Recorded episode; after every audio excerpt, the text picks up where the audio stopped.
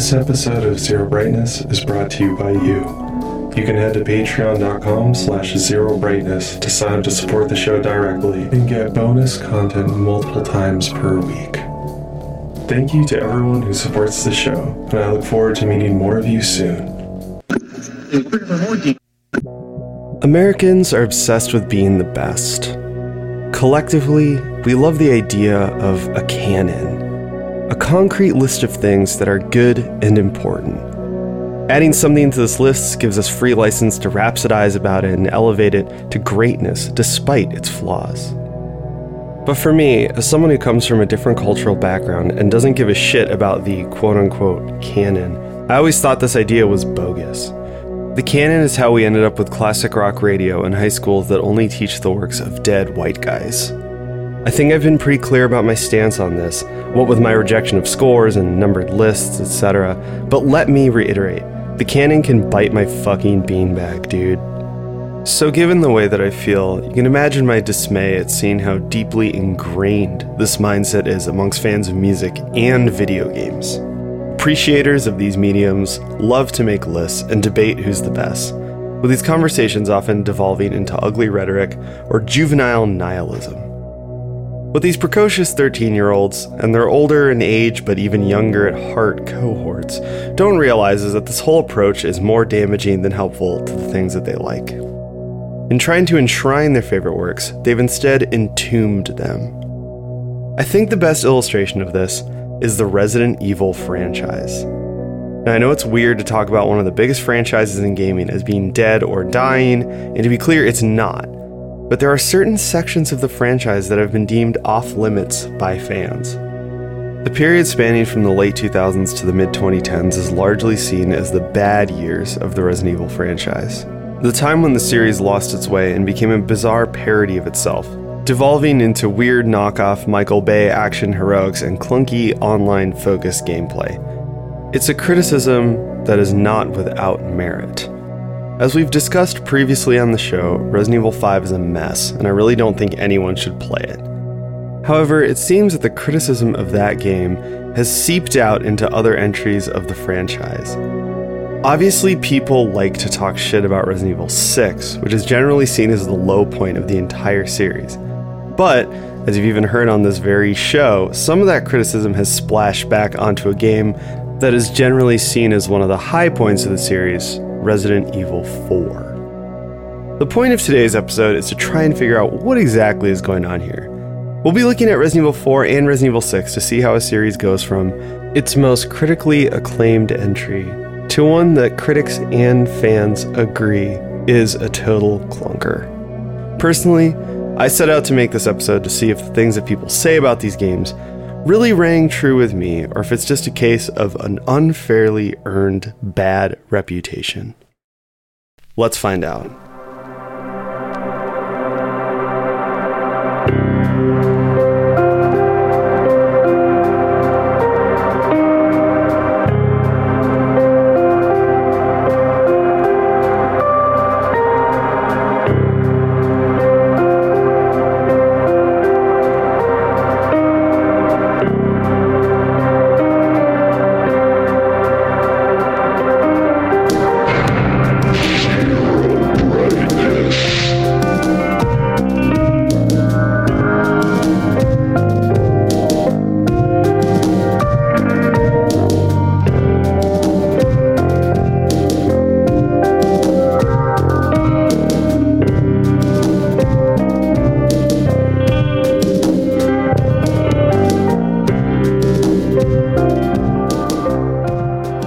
At this point, I think that the Resident Evil games are as much about the way they're perceived as the way that they're played.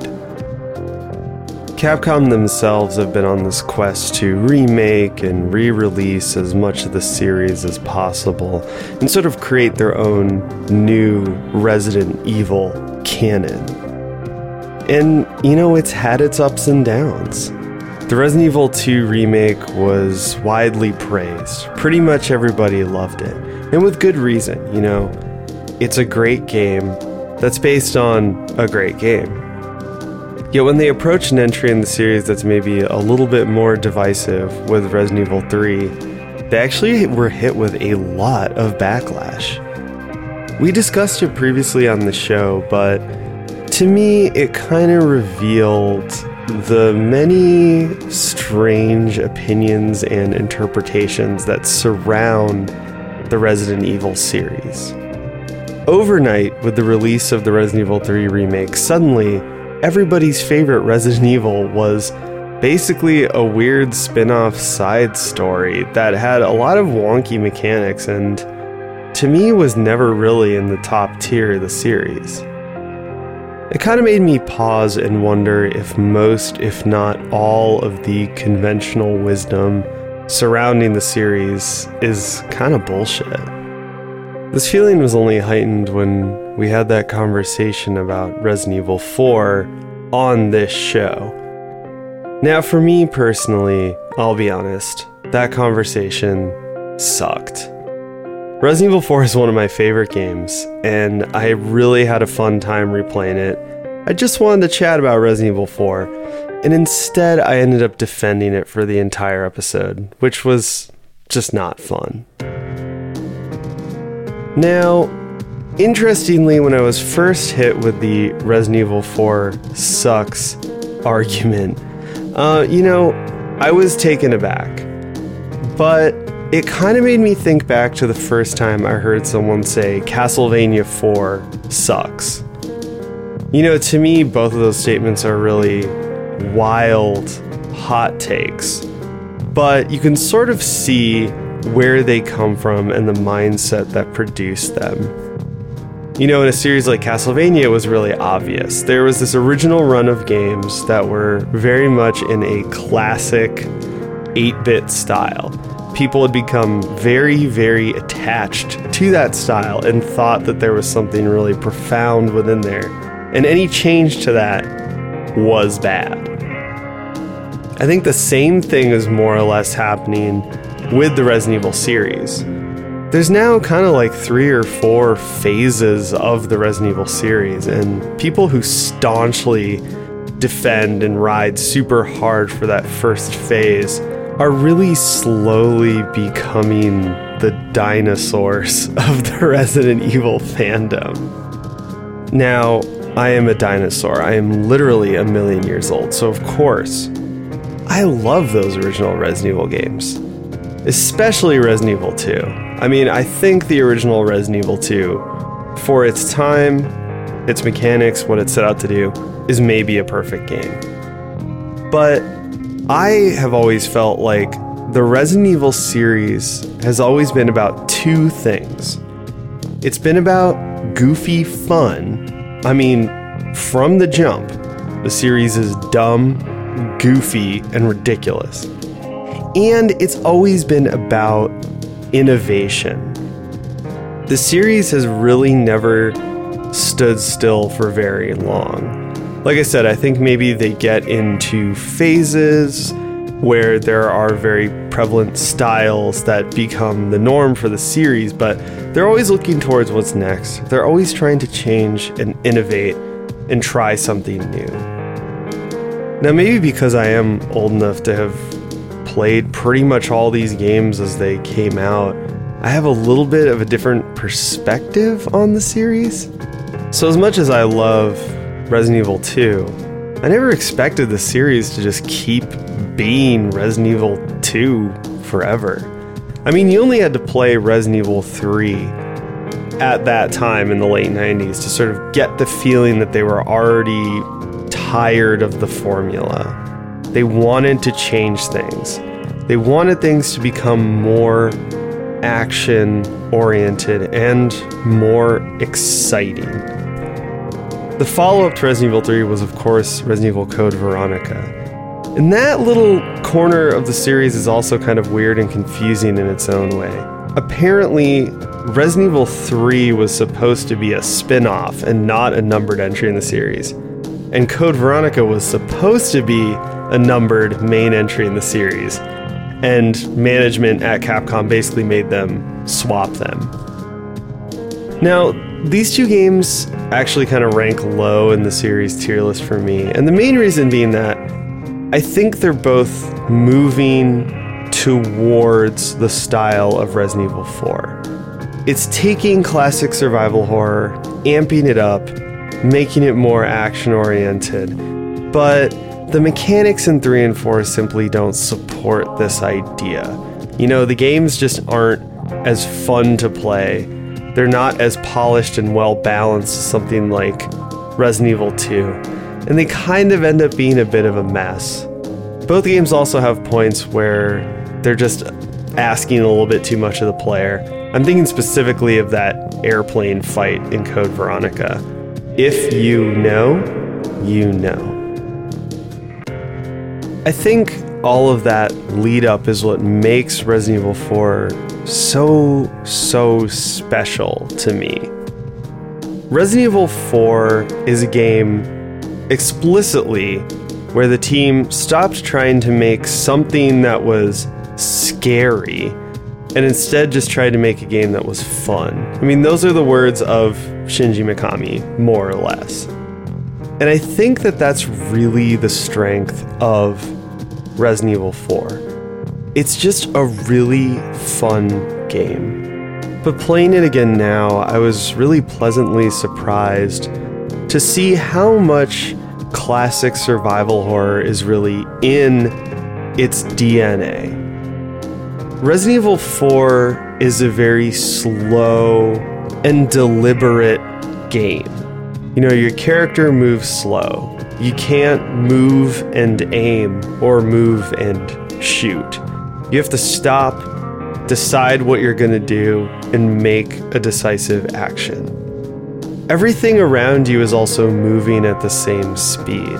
You know, the game's enemies seem like they are quick and aggressive, but they're really not. Once they get close to you, they slow down and they also have to stop and decide what they're going to do. The game likes to use presentation clues to make you think that you're playing a really like hot-blooded action game, but you never really are.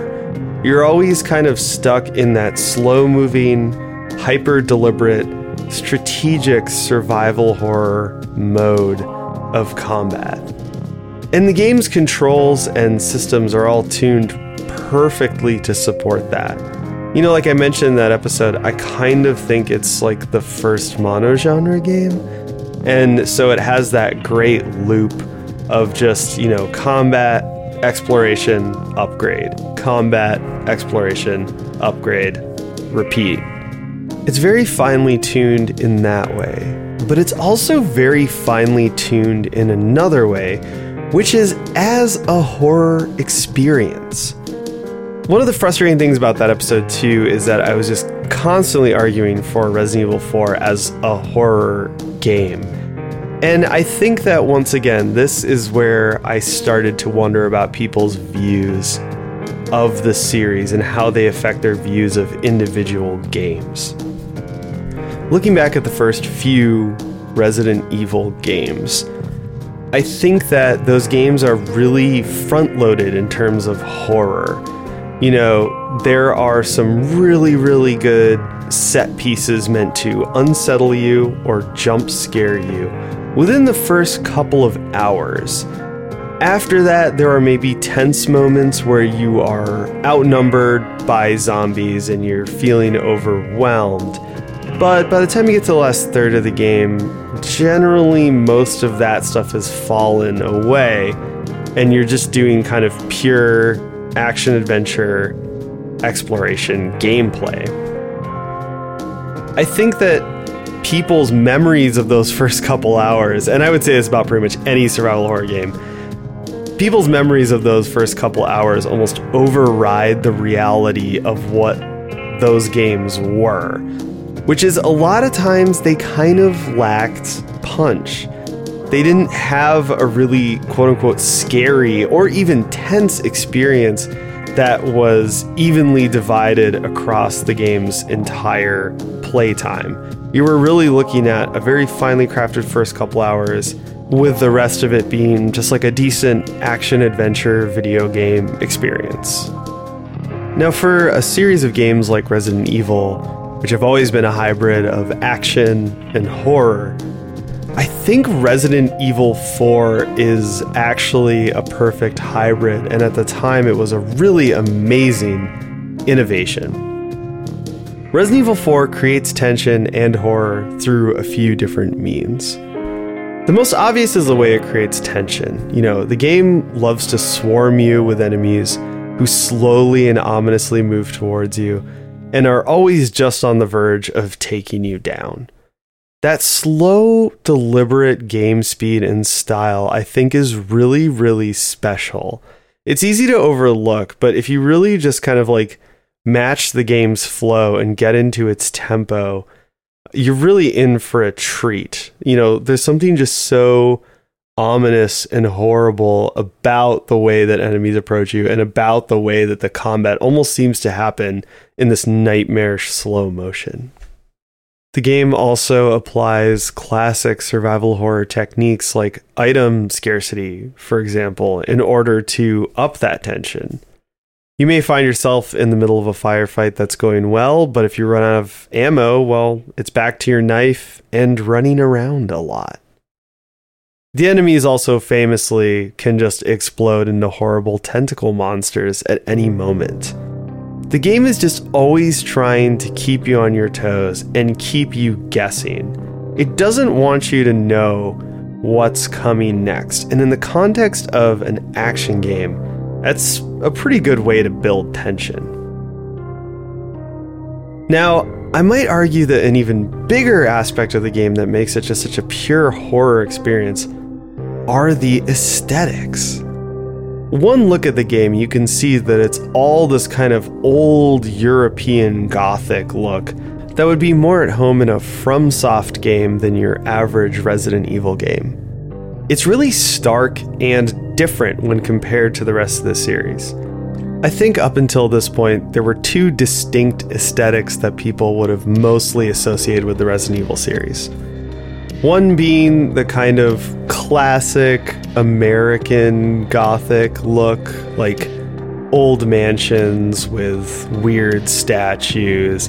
There's something kind of homey about it, but also very dark and mysterious. The other aesthetic would be a kind of 90s sci fi horror vibe. You know, gleaming steel labs that have been covered over in splashes of gore, etc. Resident Evil 4 goes in an almost completely different direction. It's like this high gothic, old castles, old villages, ancient architecture, huge devotional sculptures, stained glass, things like that. And it really, really fits the game well, both in the way that it tries to up the horror, but also in the way that it ups the campiness of it.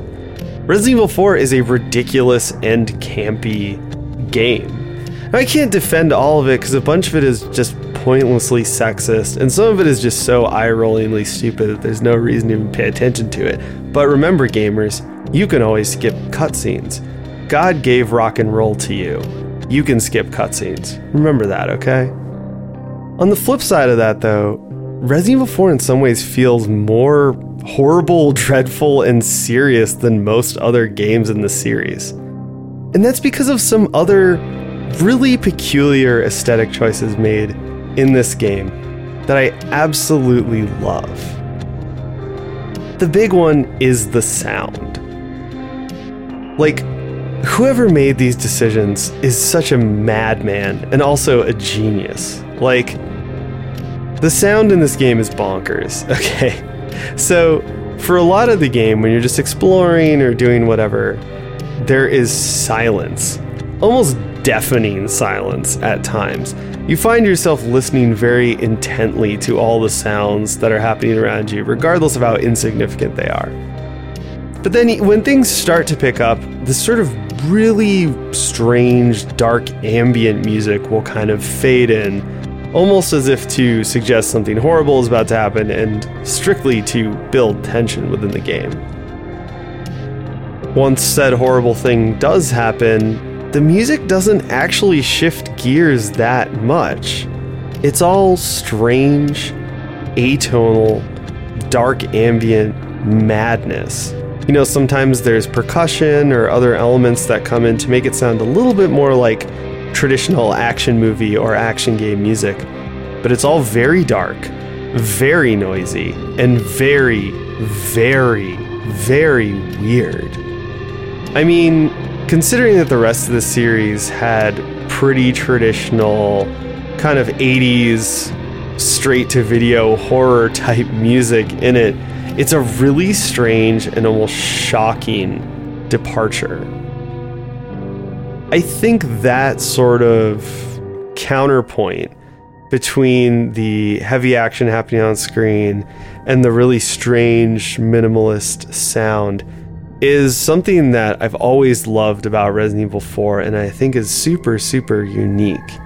It really helps to place it within the horror genre.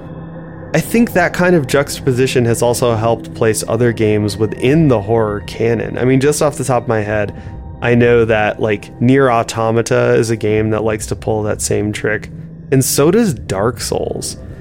In Dark Souls, it's even more stripped down. You know, a lot of times it is just silence and sound effects, for example. But I definitely get similar vibes from both games. Playing Resident Evil 4 again now, I really do think that Dark Souls owes a lot to it, both in the aesthetics, but also that use of sound to build tension and create dread. You know, it's something that's been talked about in other games too. You know, people love to examine the different reissues of Doom, like on the N64 and PS1, for example, that made tweaks specifically to the sound and presentation to make the game have more of a dark, ominous horror feel. You really can't underrate the sound of a game in terms of amping up the horror and delivering something that's really like a true horror experience. And I think that Resident Evil 4 absolutely nails that. Playing it again now and paying attention to that is such a treat, and I highly recommend it. I think another reason why I'm so attached to Resident Evil 4 is that despite how influential it was, and still is, it's kind of its own little cul de sac of the series. After Resident Evil 4 was, of course, Resident Evil 5, which we talked about at length. A game that took Resident Evil 4 and sort of perverted its systems to make something that was ultimately just not good. The balance in that game is so off. As we discussed in that episode, you know, the enemies don't seem to match your movement style or speed.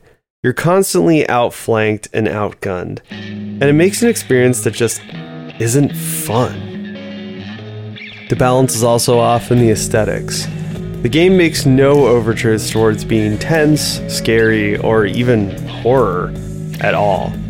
Combine this with the just foul representations of Africa and people from Africa, and you've got a game that just flat out fucking sucks. And it's easy to point the finger at Resident Evil 4 for that and say, oh, we got this because of that.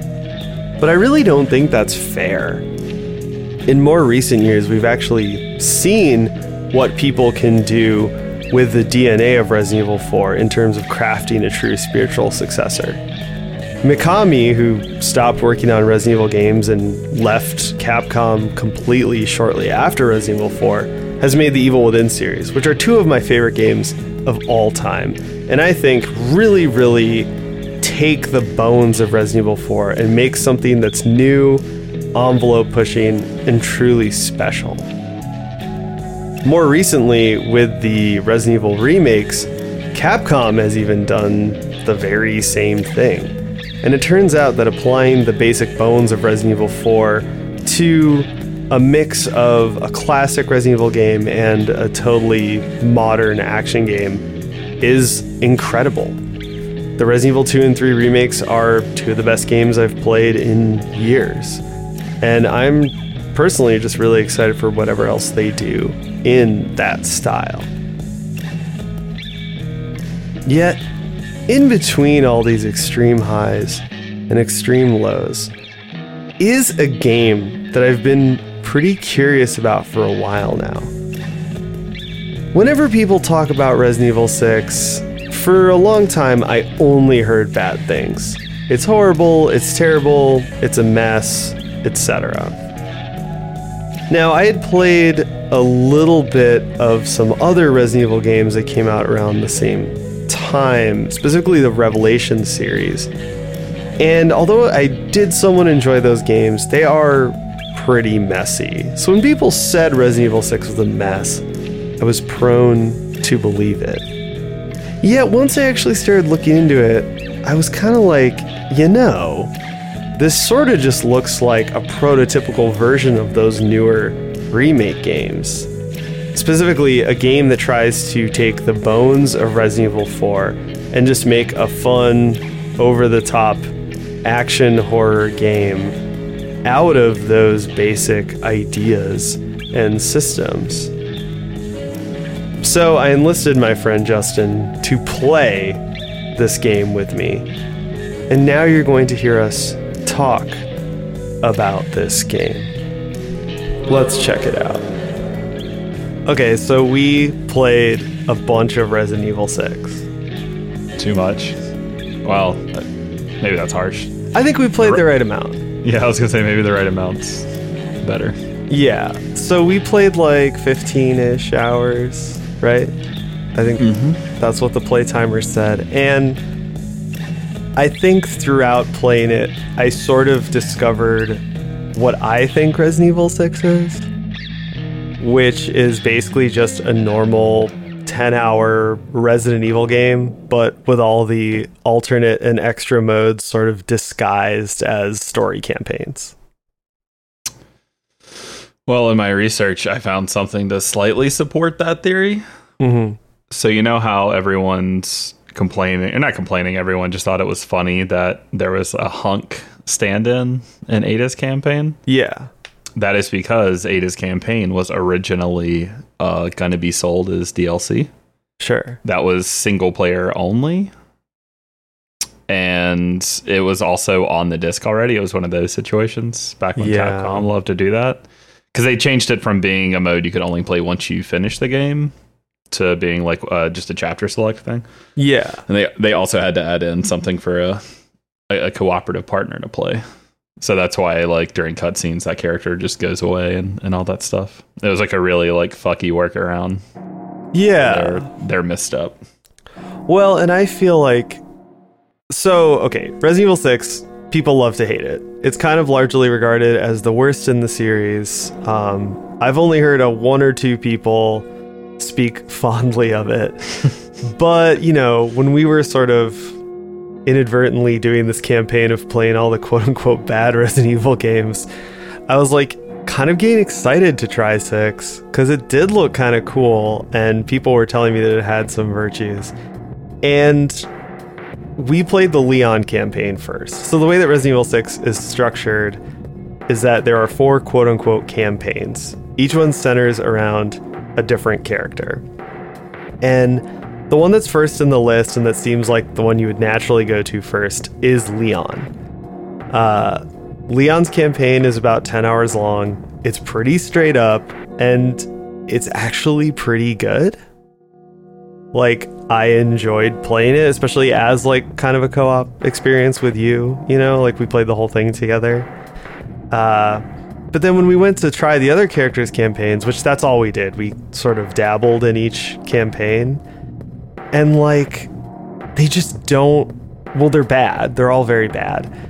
And they don't feel like you need to play them or like they're a part of the main story. They really just all feel like different mercenary modes that had stories and cutscenes and stuff kind of all added in to like zhuzh it up and make it feel bigger than it was.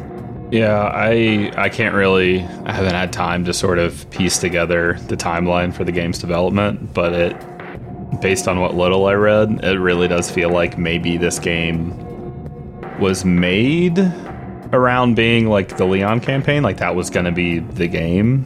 Mm-hmm. And then at some point in development they they decided they needed to to make it this whole multi-path weird thing that they did Yeah. um, which the game suffers for tremendously.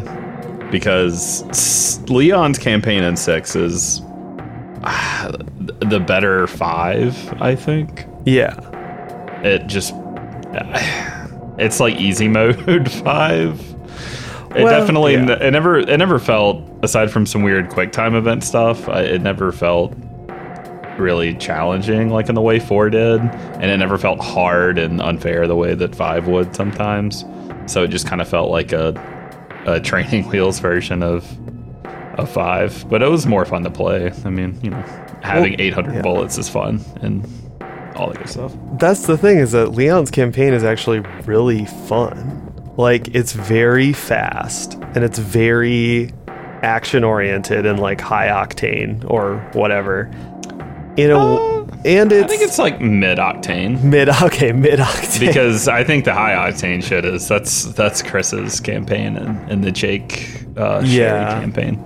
That's true, but you can run really fast and you can shoot a lot of bullets. Yeah, I yeah. guess Well, the, yeah. the control mechanics are definitely the the same, so all that's still there. But Yeah. And in that way, it sort of feels more like something later. Like it feels more like The Evil Within, where it is a horror game. It clearly has the aesthetics of a horror game and the setting and all that stuff, but it's very action focused and the action is just like fast and fun. And I think that's kind of what I agree with what you were saying earlier that like it fixes what was wrong with Resident Evil 5. To me, Resident Evil 5 was basically unplayable because you still had the same movement style and speed as Resident Evil 4, but all the enemies were super jacked up and could run really fast and outflank you and all that kind of shit. And you're just sitting there trying to like reload your shitty little pea shooter while just getting like rocked, you know? yeah, while people are throwing spears at you, Yeah. while racism is happening all around you. Well, it's like someone the other day tried to like tried to be like, oh, the Resident Evil community says that five is better than six, and I think five is better than six. And I was like, okay, first of all, no, because like just because of the fucking aggressive racism uh. in that game, I can't, I can't imagine ever recommending that to like another Yeah. human unless you are fucking with them, like, and also yeah, just mechanically, it's like five doesn't work, six works very well. You know, It, it works very well for Leon's. I, I didn't have nearly as much fun with the other ones. I did like Pierce's stupid, like gigantic tank rifle. sure. It it did feel good to body like four zombies in a row, but Yeah, for sure. But yeah, like the the campaigns, I think once you start playing them, my theory to me it became really apparent. And then yeah, like when I was reading about the development, this is clearly a product of the time when Capcom did not have a lot of confidence. I mean, a lot of Japanese developers didn't, just because like all the breakout hits of like that seventh gen, well, almost all the breakout hits were like Western developed. Um, there were all these C shifts happening in gaming, and a lot of the big Japanese developers like Konami and Capcom just lost a lot of confidence, started outsourcing to Western devs, and just generally like second guessing themselves. Uh, you can definitely see that with six, that like it's kind of five plus. It's also kind of a drastic reinvention of a Resident Evil game, but they kept rolling things back. Um, they took fan input really seriously, and there was a lot of changes made based on input of people who tried the demo or saw it at trade shows. Uh, and like, I guess even just the fact that there are zombies, more traditional zombies in this game, was a reaction to people at you know saying they wanted that in Resident Evil Five. Um, but yeah, this game ultimately feels like that. Like it feels like a weird hodgepodge. Like that they were trying to react to things fans were saying, but also predict what fans wanted. And they clearly weren't in touch with the series, and there wasn't any like clear vision for what the game is supposed to be. okay. I feel like this whole a lot of this discussion is going to hinge on the Leon campaign. Yeah, Like I feel like that's just what's worth talking about because otherwise we'll just shit on it for however long. Um, well, yeah, yeah, that's accurate.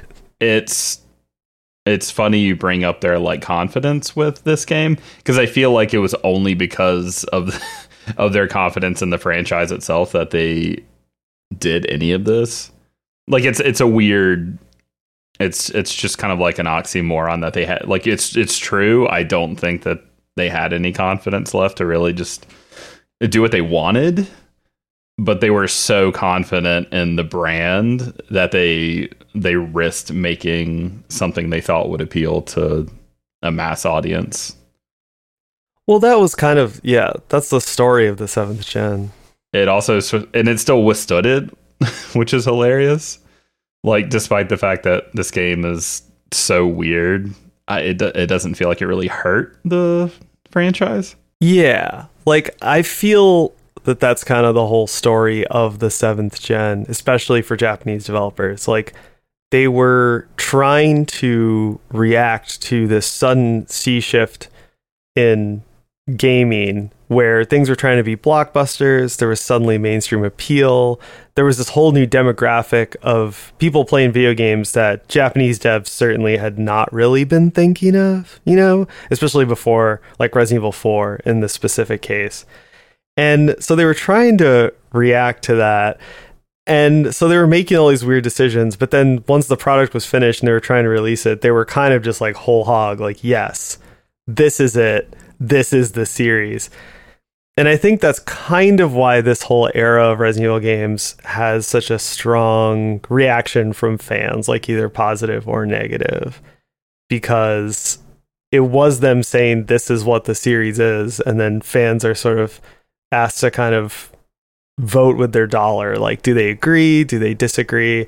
That's why you get such strong reactions to like this whole generation but especially horror games around this time. I don't know if anyone's going to vote with their dollar on resident evil. I feel like it just makes money you know? Uh er, 6 did not meet its sales projections though. Like it was considered somewhat of a failure. It sold 9.8 million copies but it didn't Okay, I, I, guess I misread that as being like it sold the most. Yeah, no, like, yeah, that's a lot of copies of a game. Well, yeah, I mean, when you get into the sort of big leagues with anything, like even a flop sells a lot of copies and makes a lot of money, but you know, I mean, assuming it they all sold at full price, that's five hundred eighty-eight million dollars. yeah, for sure. But like you can bet that like we got seven at least partially as a reaction to them viewing six as somewhat of a failure. Not a flop by sure. any means, but like, you know, like somewhat of a failure. A lot of this episode is about fan reactions to Resident Evil games and how fans' perception of certain games or the series itself kind of colors that game's legacy. And I think with five, I was curious to play it because I hadn't really. And I was like, no, this is correct. Like this game is horrible. People saying this game sucks are are pretty much spot on. But with six, I don't think it really earns its reputation. Like, I think a lot of the hate for this game and the view of this game as a failure comes from people having kind of a distorted view of the series. And like, I think there is a good, fun game in here. It's just somewhat buried beneath a lot of strange decisions.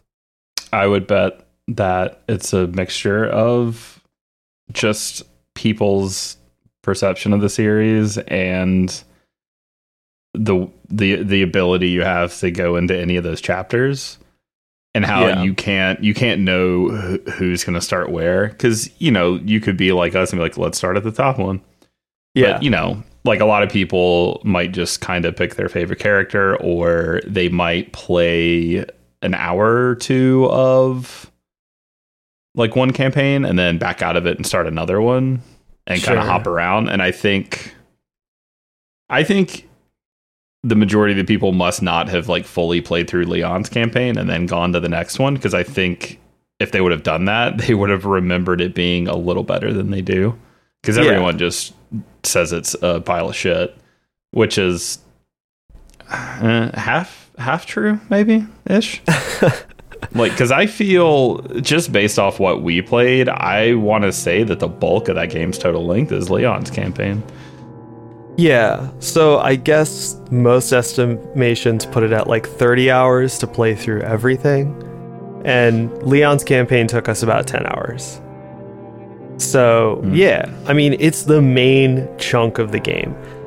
And the way the game is structured is so, yeah, if you do go down the list and play through each campaign fully, basically you play Leon's campaign. That shows you the whole story timeline of Resident Evil 6. It's a closed off storyline. It's kind of like a one shot, but other characters drop in and drop out. And so you sort of get this feeling that, oh, if I play the other characters' stories, I get to see what happens in the margins and around what's going on in Leon's campaign.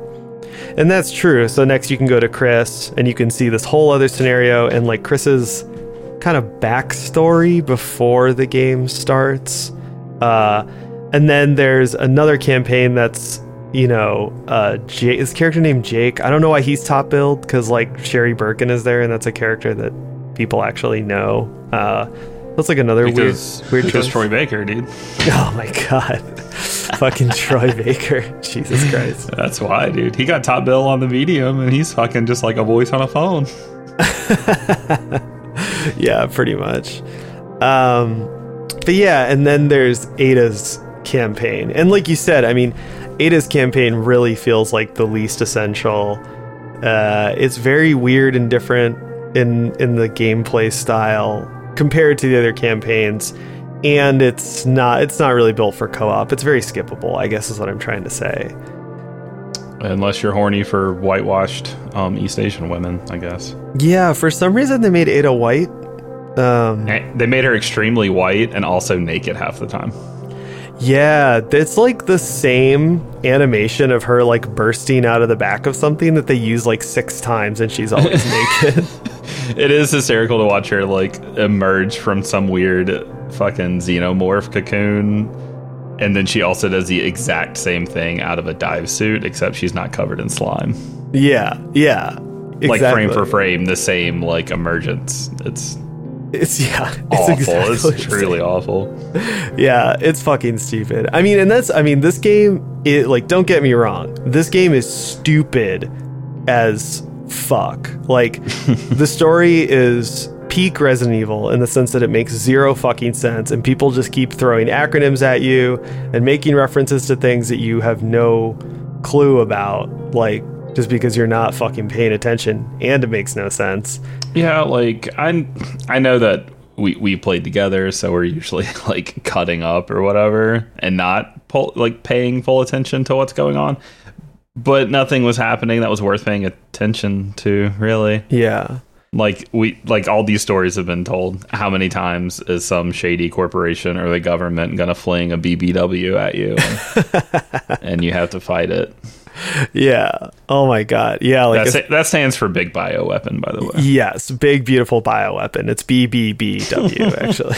um, yeah, there's there's like so many fucking acronyms. There's like BSAA, BOW, fucking I mean, for what it's worth, the BSAA is the organization that Chris was working with in five, and Yeah. I'm assuming still working with in six. You think I fucking paid attention to the plot in 5? I'm just, I'm just telling you as your like closest Resident Evil knowledge base, I guess, Oh yeah. No, I appreciate it. I'm or just is the person who knows anything about those fucking that era between Yeah, the two yeah. of us, Oh yeah, no, you're definitely the 7th gen correspondent like confirmed. But which I, I'm starting to regret, but that's okay.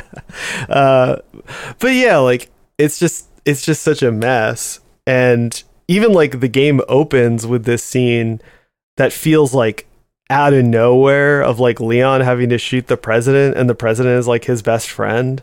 And it's like what? What? Did I miss? Like I know I missed Uh. something but I don't know where I should have seen that or what the fuck that that was. Like I think the the thing that gets me about that whole scene is that we've had two different story arcs in which Leon has had to mow down just hordes of things.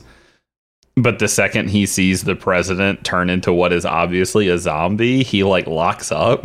yeah And he's like, Oh, you have to stop now. I mean Like the- you know what he is, dude.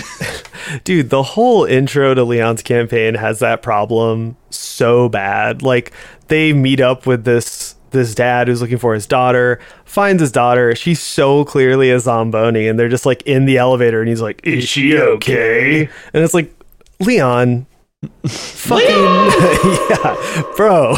You've seen this exact thing happen like a Yeah. billion times. Like, give me a break. But yeah, like the story is really fucking stupid and it's it's very inessential. And I think that's that's why I think it doesn't work when the game tries to mask the fact that it's just one campaign with a bunch of mercenary modes behind this sort of like sprawling, you know, intersecting multi arc story. Because it's like, who gives a shit?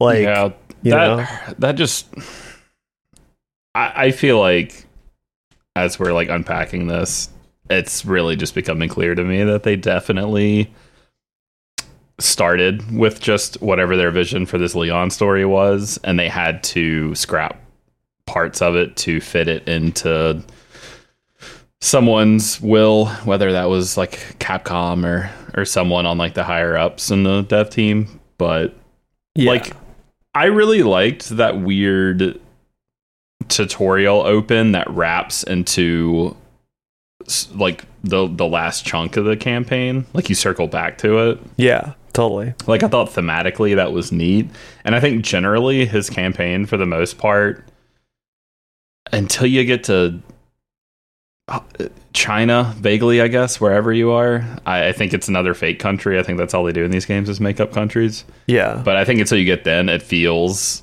a lot more like Resident Evil 2 or something like that, which is probably what you want in a in a Leon story. Like there are parts of his campaign that feel like very intentional and not at all bad, and the parts where they start to really drag are the parts where they had to find ways to intersect everyone else's campaigns.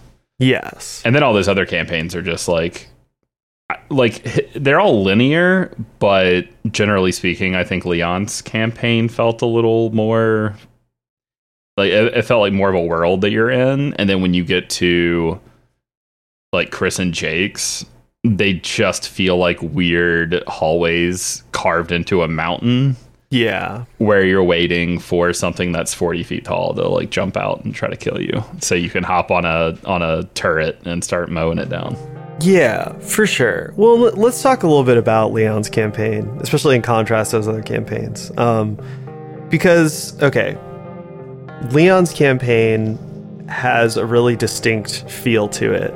Uh, it's, you know, Resident Evil 4 style vaguely. It's over the shoulder action, exploration, but kind of like you're hinting at, it has a lot more elements of classic survival horror in it. Like, the pace slows down from time to time. There are some exploration moments, there are some puzzle moments. None of them are really like as intense as like the first two Resident Evil games or something, but they are there to slow the pace down a little bit. And the gameplay on a basic level feels really good and is just like good. You know, like it feels a lot more like Resident Evil 2 or Resident Evil 3 remake, where like you can move quickly, you're a lot more agile, you have a lot of movement options, and you also have like hand to hand combat options. Like you're generally not like uh, a classic survival horror protagonist who's sort of helpless and always dying. which is i mean that's like appropriate because at this point he's been doing this for years Yeah. so he absolutely should be able to just like spin kick uh, a zombie in the head Yeah. like you, you kind of i don't know if it's something you like everyone would want out of the experience but i think part of your brain like expects to to be able to to do all that stuff like the way that i wanted chris to be able to just punch a zombie in the chest and explode it yeah. because that's in keeping with the world they built. Like, yeah, Leon being able to sprint and move and shoot and all that stuff like feels it, it almost feels thematically appropriate, even though it was obviously a, just a gameplay choice. Yeah. Well, and I I just thought that basic gameplay was really really fun. Like, yeah, running around and karateing zombies is super fun. Doing it co-op was even more fun. Like, we were always like watching each other do wrestling moves and shit, and being like, "Dude, that was awesome!" Like, Yeah, I like the I liked having the unique secondary weapons. Like I think you got to you got the knife that you had in four, and uh, Helena has a a different shotgun. Yeah, that like a- uses unique ammunition. That's like a little like get, it's her get off me weapon. Yeah. basically. Um, like that stuff's fun. Being able to do the like the three hit combos are fun. I liked all those segments where like you'd have like 15 zombies burst through the windows and just kind of shamble at you, and you get to kind of just go at them because they they're generally pretty slow. They're because they are very much early Resident Evil style zombies that just sort of shamble around, and they may kind of like lunge walk at you, but they're never their their heads are never exploding into giant spiders and stuff. Yeah. Yeah. I think that the thing that I really like about it is that it just works and it's fun to play. Mm-hmm. And I think that the thing that I've been harping on for like basically the entire time that I've been doing this show is that like Resident Evil games can be action games. Like, I don't understand where the idea came from that Resident Evil games are these like slow, atmospheric games. Because even the ones that had that as an element in them, like the first two games, were also action games. Like by the end of those games, you were just mowing down a bunch of zombies and firing off rocket launchers and like doing all this shit. Like it's within the DNA of the series. And for my money, I think that the worst games in the series are the ones where they try to do that, but the mechanics can't keep up. And this game doesn't have that problem at all. Like it's actually very fun to play because the mechanics are just super solid. Like and that's why I would compare it more to something like Evil Within or even like the Resident Evil 3 remake where it's just like it's just an action game and it's really fun. Like it's not as good as either of those games, but it also came out, you know, 5 years before one and like 10 years before the other. So it's kind of like I mean, you have to give some credit, I guess, to like this game being so early and nailing some of those things that would be like real hallmarks of this style of game later, you know? Yeah. I mean, I think the a thing that sort of defends your argument that they've always sort of been action games is that if the original pillar Resident Evil games were straight up survival horror games, they would not be giving you seven different weapons. Yeah. You would not you would not be finding the shit you're finding. You would you would you would get a couple here and there, but you you like yeah, you wouldn't literally end up with with a rocket to blow up the tyrant. You wouldn't be going on a side quest to get Barry's hand cannon. Like yeah. the action part is very much like part of the DNA and I think the only reason it wasn't a more prevalent part of the early games is because they just had to make their choices with the hardware limitations. Yeah. Did you play 2 remake, 3 remake and those games have like fairly well married action gameplay with like a stressful horror game in a way that I guess you couldn't really do on like the PlayStation. So Yeah, for sure.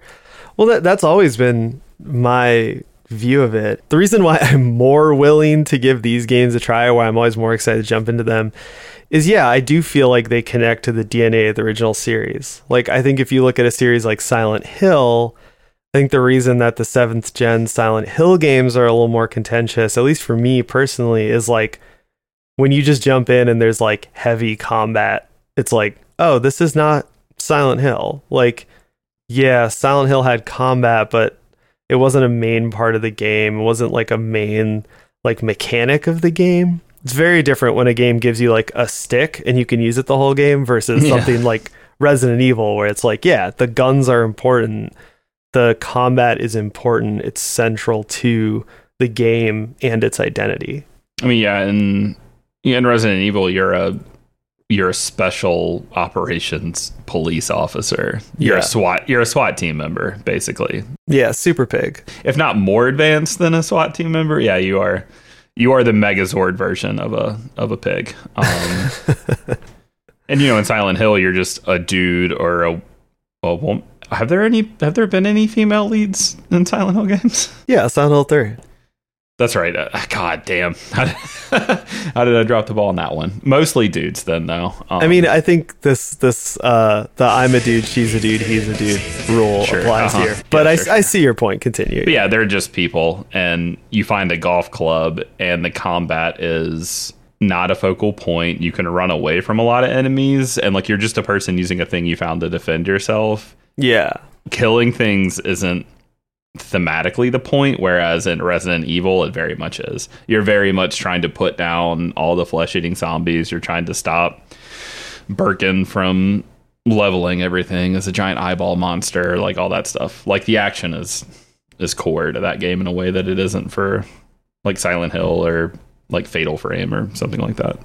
Yeah, and I think I mean not to like derail too hard into talking about classic survival horror, but there really are like two brands of classic survival horror that on the PS2 era kind of started to mutate and like I guess no pun intended because this game is all about fucking mutating dudes. But uh, like the one branch is the Resident Evil branch, and that's what turned into Resident Evil 4, which then led to all the games that Resident Evil 4 inspired, including this game and later Evil Within, etc., etc. But the other branch is like the more Silent Hill kind of path. And that's where you have games like, yeah, Silent Hill, Fatal Frame.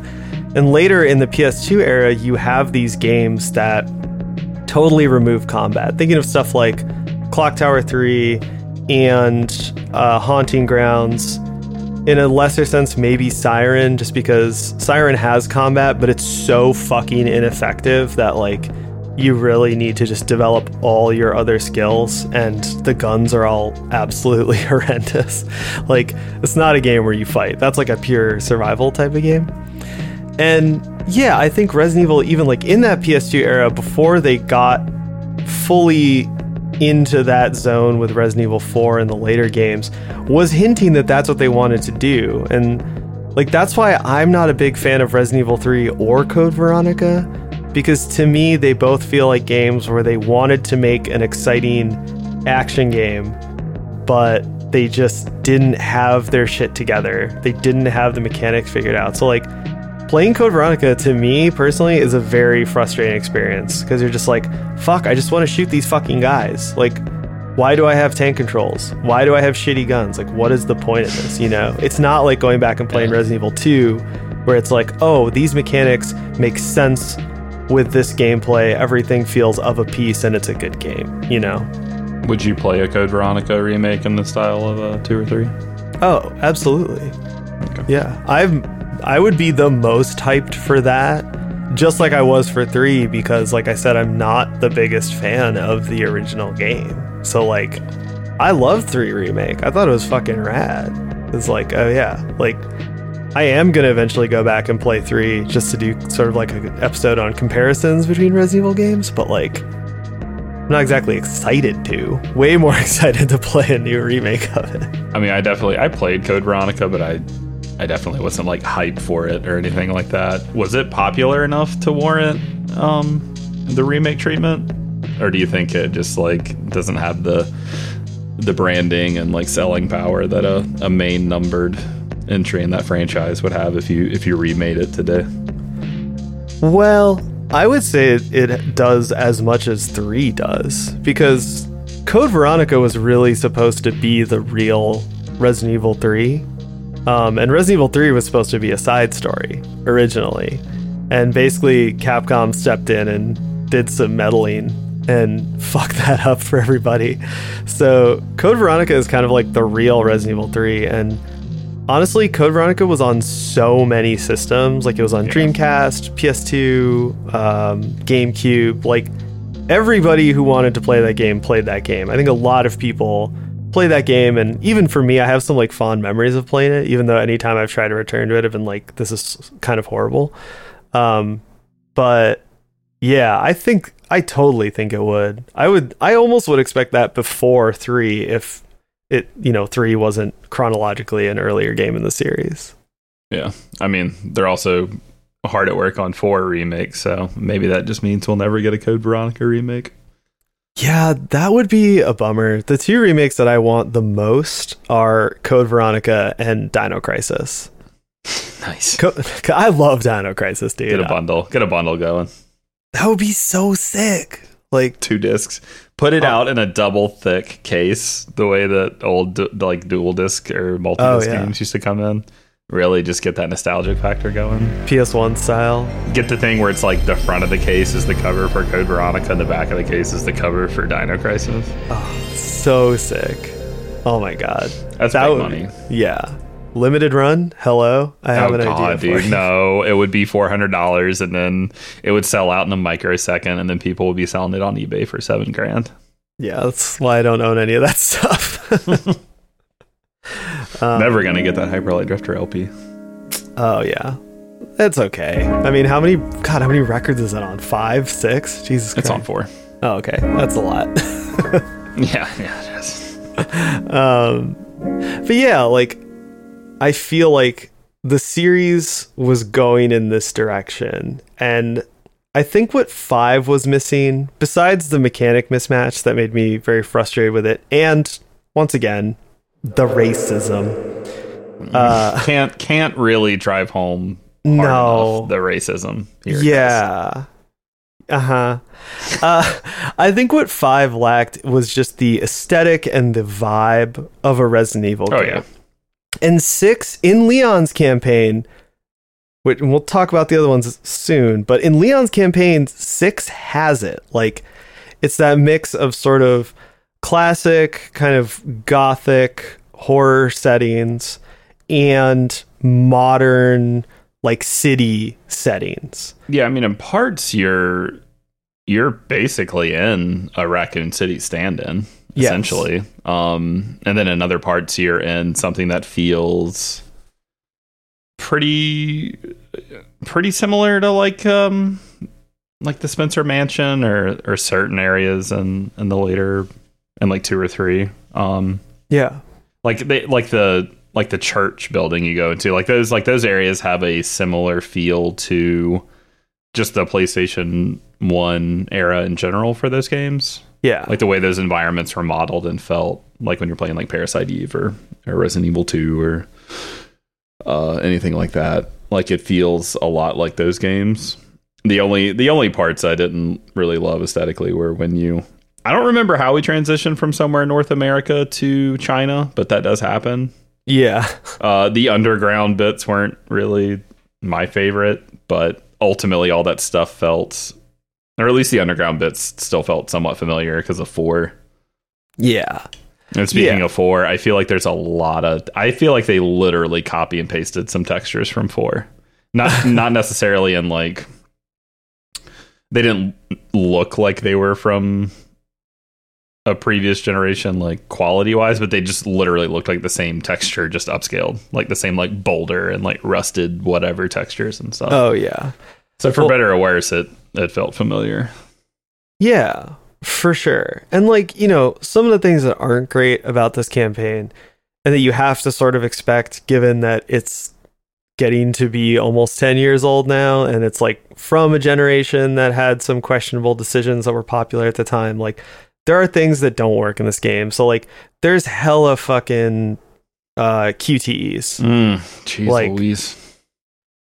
But there's also like hella checkpoints. So it's like annoying, but you can get through it very easily. Like I never failed a QTE and got like sent back too far, you know? Yeah, but that stuff ultimately shows the weakness of a QuickTime event. Oh yeah. Because if if you know they're so unnecessary and unexpected and frustrating that you you checkpoint directly before them, then they just don't need to be there.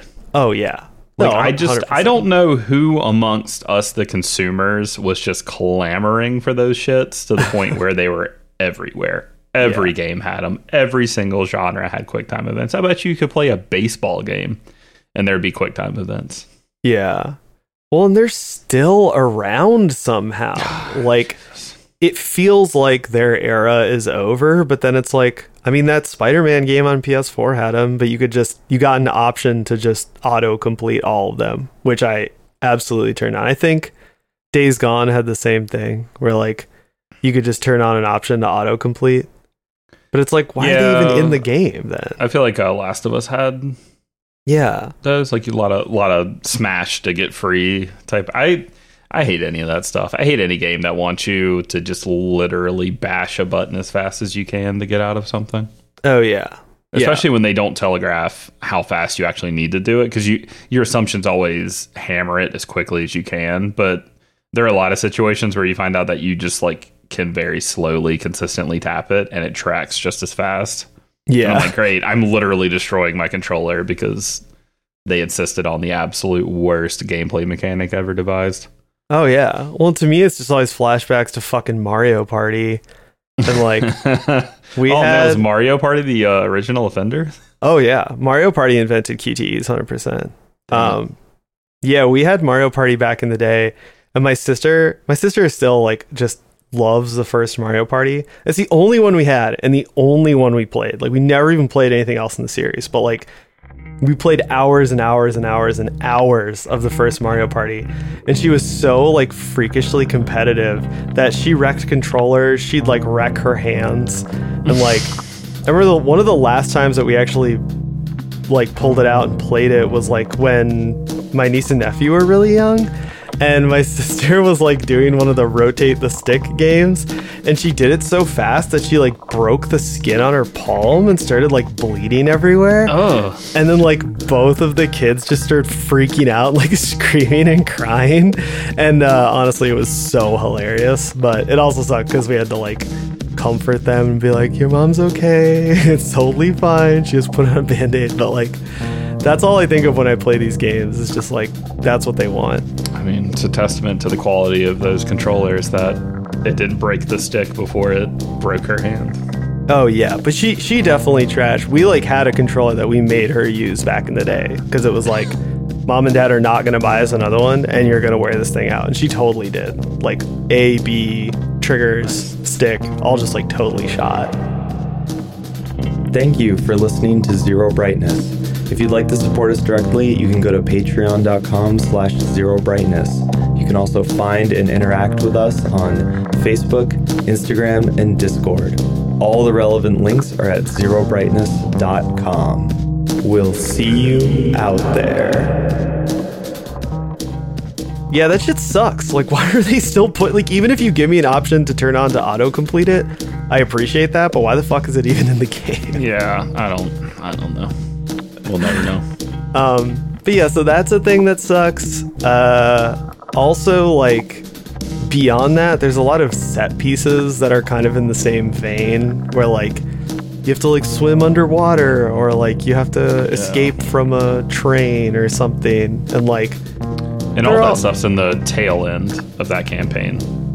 The underground segment and the weird like train chase. All that stuff's in the last like three hours. maybe? yeah, And I, Yeah. and I feel like that's where some of that having to work it into other campaigns that they wanted to introduce came in, and that's that's how you got away from those segments that felt a little more core Resident Evil.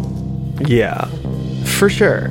Uh, But I think that like those parts are ultimately a pretty small part of the experience, and like the bulk of it really is just this run and gun RE4 plus type of gameplay and it's actually really fun. Like I think that if you like The Evil Within and you like the newer remakes, you kind of owe it to yourself to play the Leon campaign of RE6 or at least to like try it. Yeah, I Um, think if you look hard enough, you could find, uh, especially or mostly on PC anyway. Like you could probably find find this game for three dollars or something, Yeah. which is probably worth it just for Leon's campaign. I feel like I've seen it get to five dollars or so on PS4. So yeah. you know, depending on what your money's worth to you, it might be oh, worth Yeah. playing just for Leon's Leon's bit. I got it in the Steam sale for like five bucks, and I super don't regret that. I mean, that's the other thing is like I really like that style of game. Like I love The Evil Within. I love Resident Evil Four, Yeah. and so it's like if a game has that style and it's good, like I want to play it. And this game has that style. Like I can't be the only person who thinks that, you know? Yeah, I think this would have been I think it would. I I think it would have changed the whole trajectory of the franchise if they would have made six like a a dolled up version of four. Like if you just kind of kept the the first few hours of Leon's campaign style, but you you added in more of the fun like merchant gun buying, upgrading elements, and all that stuff. Like this game would have been way better, and I think it. I think like seven never would have happened if they would have done that. Yeah. Which is so that's an interesting thing too. Like I think this game well the, the reason that I wanted to talk about the way that fans view the series and the way that fans react to games relative to this game is that I feel like the fan reaction to it is really really weird. Because to me this game feels like an embryonic version of the remakes. And now with the remakes, Capcom is basically splitting the series into two, right? Like they're kind of saying, okay, we have these remakes so that we can do this style of gameplay, which is literally the style that Resident Evil 6 is in. Uh, and then they also have these main series games so that they can try other things. And that's kind of like 7 is like that other thing. But the thing to me that I don't understand is like why if 7 if you accept my premise that I laid out in the episode about 7 that like is kind of only half of a great game and it's kind of like half of a shitty game. like why is 7 so much better than 6 for having an early part that's really good? If 6 literally takes all the shitty parts and just pulls them out of the main campaign. Like I actually really appreciate that 6 is just like listen, here's the good part. And then if for some freakish reason you liked Resident Evil 5 or you really want more of this shit, here's three more modes that are all like pretty yeah. fucking horrible. Like I actually really, really appreciate Resident Evil 6's candor as opposed to 7, where it's like it starts out great and then it ends shitty to the point where like I've played it twice and I'm good. Like I don't even yeah. really ever want to play that game again. I think the second play of that game was not good. Yeah, I feel like when I remember 7, I I think about the first house, the like your first hour or so in that game. Um and the like swamp house. Yeah. Where the where, where the the flies and stuff are. Like I don't yeah I didn't mind like the main house and all the Jack stuff or the the weird like fun house bit, but that's probably a point where you start to see a turn in that game and then it goes really really uh, downhill after that. Yeah. Um yeah, like in my mind it's always going to be like you're in a shitty creaky like Texas Chainsaw Massacre house. Yeah which is way more exciting than than any of the shoehorned in Resident Evil quote unquote stuff. Yeah, so I mean, we'll see. We'll see what eight brings us. Yeah, than uh, giant goth lady. Yeah, we know we're getting that. We know that's in the mail. Gamers just call and her, th- and her three horny daughters. Yeah. Yeah, just shut the fuck up about it already. We get it. Okay, you masturbate. Everybody does. Jesus did fucking you, Christ. Did you know she's over nine feet tall though? Wow. If you include her hat and high heels, Jesus Christ.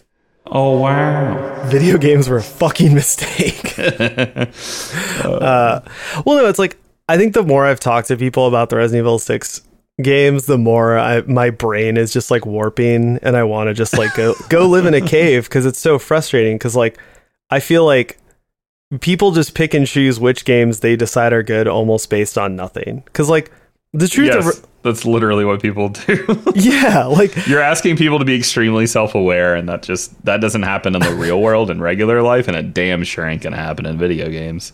Yeah, like I should just accept that, but I'm having a hard time. Okay, uh, but I think like seven, you know, well, seven and six both benefit from accepting a certain premise that I've also been banging on about for two fucking years now, which is like video games are a thing you do for fun. They're not homework. You don't have to finish them. Like, you don't have to 100% complete them. You can just jump off when you stop having fun. I think with seven, I sort of get the impulse to finish it because it's not broken up at all. Like, in the episode, I kind of posited that it's sort of broken up into three chunks, which it is, but the authors of the game didn't make that clear. You know, there isn't like a black screen and it's like end of chapter 2, now it's chapter 3. Like Yeah, um I think thematically they're broken up into chunks, but I feel that that game has somewhat of a forward momentum yeah. that I never I didn't really lose interest in playing it or be like, man, I really wish this segment was just over now. Until like the point w- when it got to that point for me, it was literally the final 30 minutes, and I already knew it was the final 30 minutes, so I just dealt with it. Sure. But I'd say for the most part, like, despite not liking some parts as much as prior ones, I still wanted to to keep pushing through it. yeah. But yeah, I'd say thematically, it's definitely there's definitely some different creative minds helming those different chunks. I think, or it feels that way. Yeah, and so that's a game where like I feel like me telling people not to finish it, I wish they would still listen to me, but I get why they wouldn't because the game is one big chunk. And I and I wrote about this in an essay that's on the Patreon. But like I think with something like Resident Evil 6, like I said, I actually appreciate what they did with the game more because I feel like moving the bits that are different and in a different style and maybe wouldn't appeal to like the person who the core of the game would appeal to into different modes and different sections actually does a lot more for me. And I think it's weird that fans have turned on this game so hard when it's like no no no no they're being very honest with you here. Like they're showing you that it's like hey are you just a Resident Evil 4 fan or whatever? Like play Leon's campaign you don't have to play the rest of the game. But if you are a big fan of all these characters and all these gameplay styles and you loved Resident Evil 5, then guess what? There's 30 hours of game for you, you know? But I feel like the dollar, the value per dollar impulse and the half to 100% it impulse Oh, yeah. are so strong with gamers that like it makes them shit on games that I think are actually like pretty solid. Like Leon's campaign in Resident Evil 6, if you know that it's going to be goofy and stupid and have some really dated stuff from the 7th gen, it's solid as fuck. Like I had a lot of fun. Yeah, I mean, it's definitely a it's definitely a, a cost issue. I think for a lot of people because I think I think even when people buy a game for seven dollars, some part of their brain still won't detach from the fact that it launched at a certain price. And so they're going to have at least some part of their mind made up that a game is either good or bad to some degree based on what's in it like now and what it cost when it came out. Yeah. I don't I don't know why that that's a thing that people can't really divorce in their brains, but they can't. it's uh, so frustrating. And I'm I think I feel like a lot of people played it closer when it came out. You know, because I feel like most people who like Resident Evil games tend to play them close to launch, so they they pay closer to full price. So maybe a lot of people felt shitty about paying, you know, forty to sixty dollars for a game that they either felt had ten hours of fun gameplay total, or I, it just wasn't fun at all. yeah. And I mean, and that's a whole nother discussion of, you know, why would someone pay fifty dollars for a ten hour game and love it, and then they pay the same price for a game that's fifty hours long, and they only get like ten to fifteen hours of enjoyment out of it, and they hate the rest, and so they feel ripped off. It's, I've been fighting that battle since the since the sixth gen, probably.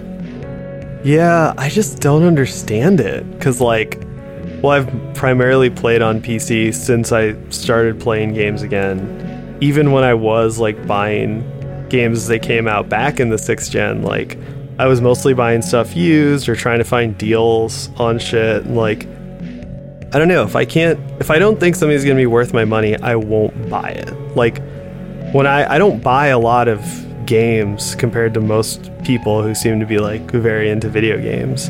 And like so I make the decision like, oh okay, I'm going to make this choice. This is a serious choice. And like I vaguely understand the value per dollar impulse and the kind of like hour counting impulse. I'm not saying that like I don't understand it at all or I think people are like dumb for like feeling that way or following that impulse. I, I don't want to say that, but I do feel like people need to start fighting that impulse because ultimately it just takes away from your enjoyment of games. Like, you'll never enjoy a game more because you feel like, wow, this is such a good value.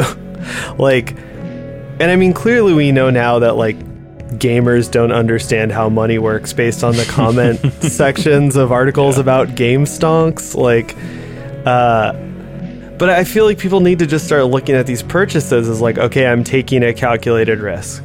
So if I want to wait till something's on sale or find a cheap key, that's a much smaller calculated risk. Or if I'm really excited, I want to play the game now, that's a much bigger calculated risk. And if you come out the other side saying, "Hey, like this this sucked. This wasn't worth my money."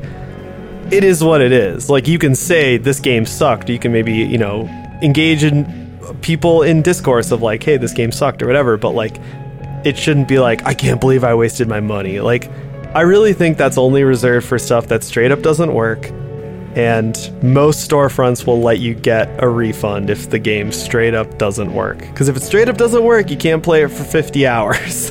Not you to know? derail into a whole half hour segment about um, class issues and gaming, but that's exactly what I want to do. The impression I get a lot is a lot of the people who complain that they're buying a game for sixty dollars and it's not a four hundred hour video game are people with money. Yes, and it's I like I, I just yeah, I don't like everyone seems to have like a really disconnected view of of like their own economic situation and then everyone's on like a broader scale. And yeah, I just I don't I don't it's it's so just bizarre for me. And like so when someone is complaining about how they they spent what they consider a lot of money on something and they they didn't get it. They, they feel like they didn't get enough enjoyment out of it, or their enjoyment was cut short by the length. Like, if they're a poor person, like I kind of feel for that. Like, you absolutely want your money to go a little further, right? But I feel like the majority of the people making the "this is unfair," "this is a waste of money," "how dare they do this to me" argument are people who like didn't remember paying literally one hundred dollars at launch for a SNES game because yeah. their parents their parents paid for it. And then when they became adults with their you know accountant jobs or whatever they're like oh I can't believe that I only played fucking the division 2 for 1500 hours and then I had to buy an expansion. Yeah. I had to spend $90 on 2000 hours of video game? Unbelievable. And it's yeah. just so bizarre. And I'm just so fucking tired of it. Dude, I hate, like yeah. I literally like I work so much. Everyone knows that I work so much and people closer to me have heard plenty of personal stories about my work situation and I like I literally stare at my monitor for half an hour before I buy a $20 game. Yeah. And like not because I'm like, well, I sure hope I get more than 8 hours out of this. I'm just in my brain I'm like, well, like could that money go to something more important in my life? And then I'm like, no, it's fine. I'll buy Visage. I should buy this for myself because my brain doesn't do mental gymnastics to justify buying a $10 fucking fast food combo. I just do it. And then when uh-huh. I get it and it sucks, I'm just like, that's just how it goes. Sometimes it just sucks. But yeah. no one no one does that with a video game ever. They'll spend fifteen dollars on sale on some game and they'll be like, "Oh, this was a waste of my money," and I'm like, man, a fucking Big Mac is a waste of your money on literally every single level, but you do it anyway. Yeah. so, like, can you not just find a way to enjoy this thing? Like, you're supposed to enjoy video games. There's literally no other reason to play. There's no reason to play them other than enjoying them, period. Unless it is your job to talk about them. Yeah. So, you just if it seems kind of ba- like just just stick with it just give it some time and if you really hate it, then just never play it again and move on. You don't have to go on a fucking eight year long tirade about how you were fucking hoodwinked out of your money. Well, yeah. I, man, yeah, you, you hit a lot of points there that I am very, very fired up about all the time and I constantly bring up. But it's like, yeah, I mean, I don't make a lot of money. And so, yeah, I'm very conservative with how I spend money, and especially on stuff like video games, which you don't need. At the end of the day, you don't need any of them. Turns You'll- out they're not necessary for living. exactly. I mean, despite what people would have you believe. Yeah. And so that's why these conversations always frustrate me because, like I said, I look at it the same way that I would look at anything else that I buy that's not like an absolute necessity, where it's like, okay, like I'm taking a risk on this. It might be good. It might be bad. It might help me in some way, or it might not help me. And honestly, it's just so strange because at this point, you have so many avenues of power as a consumer. You have so many places you can go and leave a review and have your voice be heard. And somehow, paradoxically, that's made people just like more angry and incensed. Like, Mm-hmm. it used to be that you were just buying, like, you were a kid spending your fucking money you made, like, doing odd jobs around the neighborhood, like, for months to buy one shitty fucking game. And when it sucked, you couldn't even jump online and call someone a racial slur over it. Like, and somehow now that people can and frequently do that, like, Listen, dude, speak for yourself. I was sending death threats to the Looney Tunes SNES game developer. See, that's fucking sick. but like, yeah, like somehow it's made people angrier and more likely to lash out as if they are powerless. But I think I think it's like what you're saying. It's almost like this problem of like the idle rich or something, where it's like, and, and yeah, that's why I think it's funny sometimes when I see websites uh, that do a lot of opinion content or essay content try and kind of frame it as like this like gamers are the working class and, and all this kind of Oh, things and it's like Jesus. I i mean gamers obviously are not a monolith as the old saying goes but i especially think when we start talking about economic issues when we start talking about uh yeah issues of who can afford gaming which is literally the name of an episode that's on the patreon right now We're like about to do part two. this is literally part two. When you get into those issues, you suddenly realize it's like, oh wow, like everybody's financial situation is different. And especially in America where like there is no safety net anymore, there is no middle class anymore. Like people are all over the place. Like I seem to be a pretty put together person. Like my clothes are clean, I own a car, etc., cetera, et cetera. And yet like I'm extremely like almost comically poor, like due to a bunch of like personal situations throughout my life that have led to me mm-hmm. like I don't have credit, I don't have savings, I live paycheck to paycheck, and I'm a freelancer. Like it's it's actually kind of funny if I take a step back, um, or if I'm like extremely high, but like. that's just an, an interesting thing because it's like, well, like I said, I'm still pretty put together, and I still like. It's led to me to have this thing of like, well, if I want something small and I can afford it, like if I like I just bought the medium and I played that, that cost me forty dollars, and like I don't regret it. It was really fun. I'm definitely gonna play it again with Monica at some point. It And, cost like- me one dollar. So pro tip Oh, gamers, wow. you can get three months of Game Yeah. Pass for a dollar and, and play the medium. Yeah.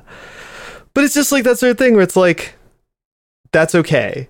And I'm just going to say that's okay. Because also, like, tons of other games that I've had to cover for the show that I've purchased, like, I've waited forever until they're like $2 and then I've bought them. Or, like, when I got my graphics card, it took me an entire year because the market fluctuates so much of tracking two different graphics card cards and waiting for one of them to drop to the price point that I wanted, et cetera, et cetera. You get where I'm going with this. It's like mm-hmm. I'm so just like budget conscious all the time that when I decide to jump out the window and say, okay, I'm going to buy this new game, I'm accepting the risk. And I absolutely wouldn't do it if I couldn't afford it.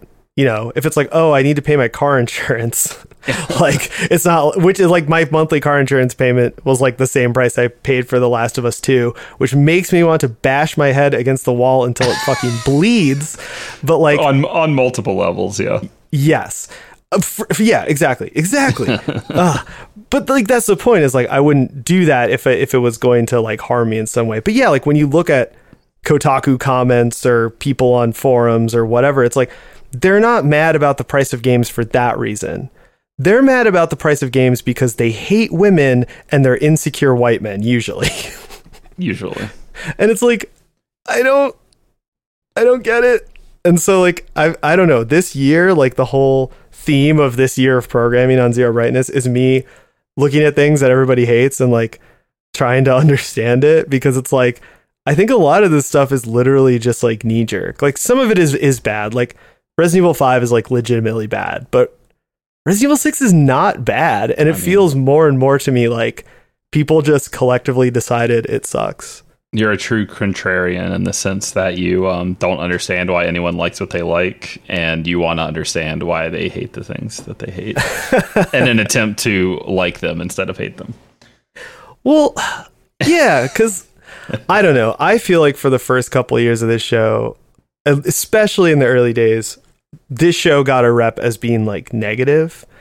And hmm. f- just from talking to people who had joined the community or whatever, like, not to say that it was like super negative because there were good messages like the messaging is good you know? It's like oh like you know people should be treated equally and like fuck the police like you know positive messages. Yeah, I think that's people do this thing where when they're neurotypical, they think if you if you point out a lot of negative things all the time, then like that's bad.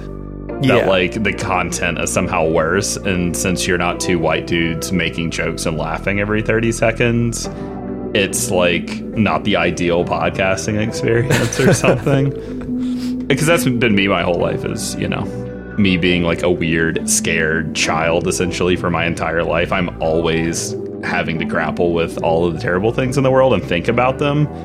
And like i wish i could just make $60000 a year and and not think about human trafficking literally every two hours but that's just the way my brain works.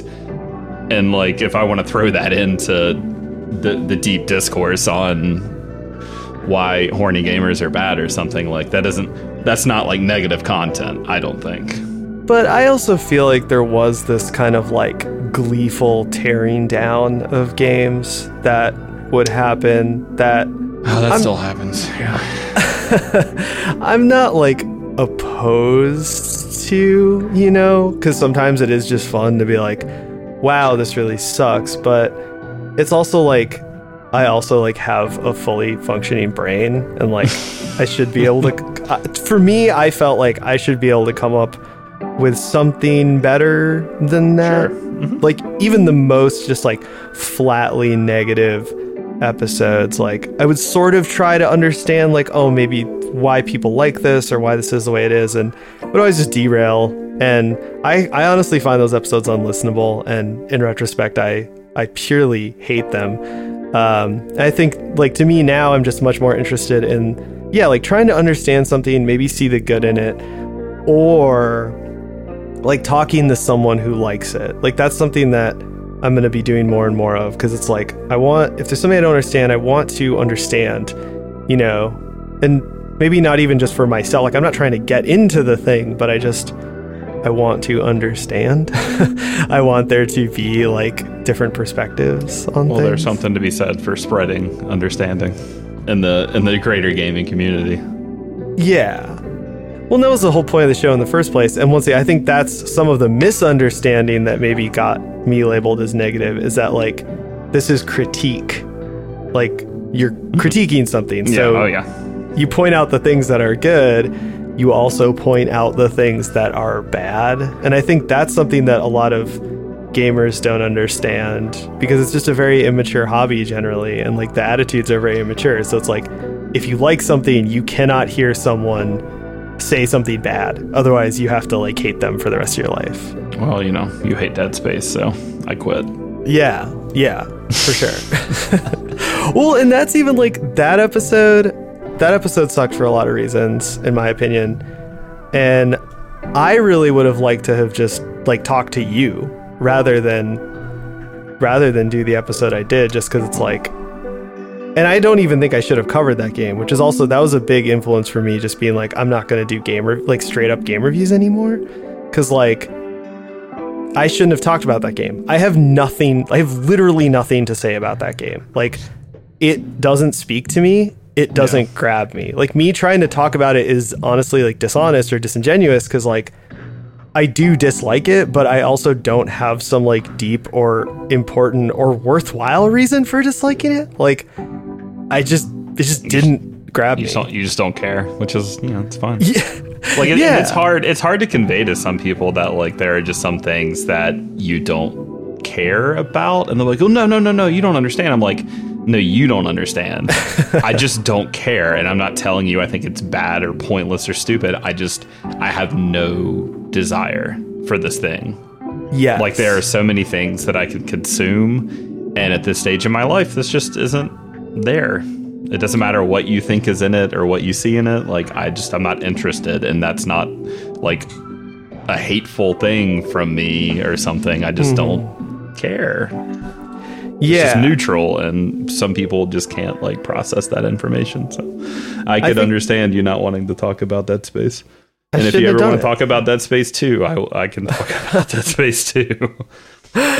Yeah, I mean, if it fits into an episode, maybe, but I'm not planning on. I'll say that much. but like, the 10 year retrospective on ZB is going to Oh. be talking about Dead Space 2. that's just it. It's just a Dead Space 2 convo, an interview. it's just me interviewing you about Dead Space 2. Mm-hmm. No, I think like, I think that's true, and I think it's even more like pronounced in me because, and like this is something I've talked about over and over, but I I think people legitimately don't understand that like I took an entire decade off of playing any new video games. Mhm. Like I missed out purposefully. Like I, I wasn't like I wasn't in jail. Like I cho- I made this choice because like I was like, yeah, plot twist. I am not a felon. had, had me fooled. like I made this choice because I was like, video games are going in a direction that is not interesting to me. The games in this style I've played, I don't enjoy generally, or I don't enjoy enough to put the investment into it. Kind of actually, this really ties into what we were talking about, you know, because like I was in I was in college and I was getting started doing music and recording, and I was like, okay, well, if I have extra money, I'm gonna put it into this. I don't. It's fine to play these games for an hour on my sister's couch or a couple hours or whatever, but like, there's no way that I'm going to go buy a system and keep buying these games and et cetera, et cetera, when like I don't enjoy them enough. So when I came back into games, I had purposefully missed out on a bunch of shit. So there's stuff that people talk about that I still am like, I don't know what that is. And that's like purposeful. I literally just don't want to know what it is because I have a pretty narrow band of stuff that I'm interested in and stuff that really like grabs my attention. And I think once again, that's good. Like in terms of things Yeah. that gamers could spend some time developing is like what is your taste? What is your aesthetic? What are the things that grab you? Like that's so important to a consumer, I think, you know?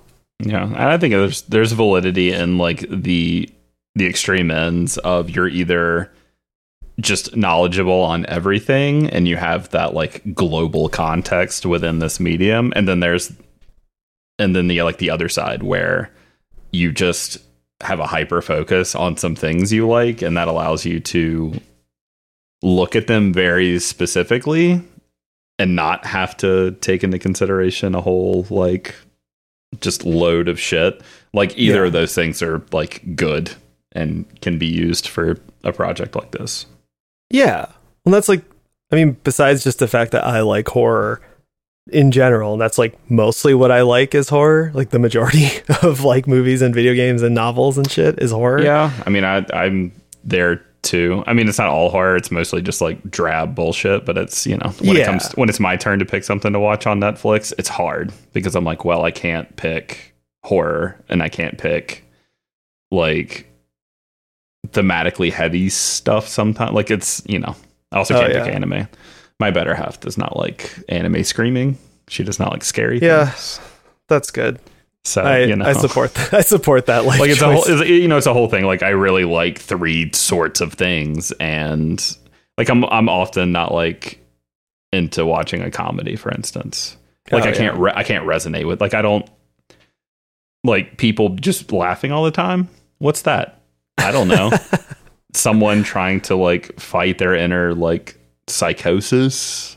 Sure yeah. that's relatable hand me that I yeah. I didn't really watch comedies until like I met Monica. It was actually really funny because when we first started dating, we got into a bunch of fights because I would be like, I don't really watch comedies. And she'd be like, Oh, really? That's bullshit. And then she would try and make me watch some comedy. And I would just be fucking miserable the whole time. And it would drive her crazy. And she'd be like, Why don't you like this? And I was like, I don't know.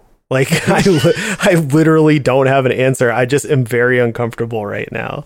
And, uh, I forget the what was it's the Hangover. I think was the one where we almost like broke up, like trying to watch the Hangover. And like, it's it's really funny. It's It's funny, dude. Shit. it's like I- Uh, that's and now you're is, like, married. and now we're married and we've been together for 10 years but like i do actually like comedies and i watch a fair amount but there there has to be a certain sensibility to it like Mhm.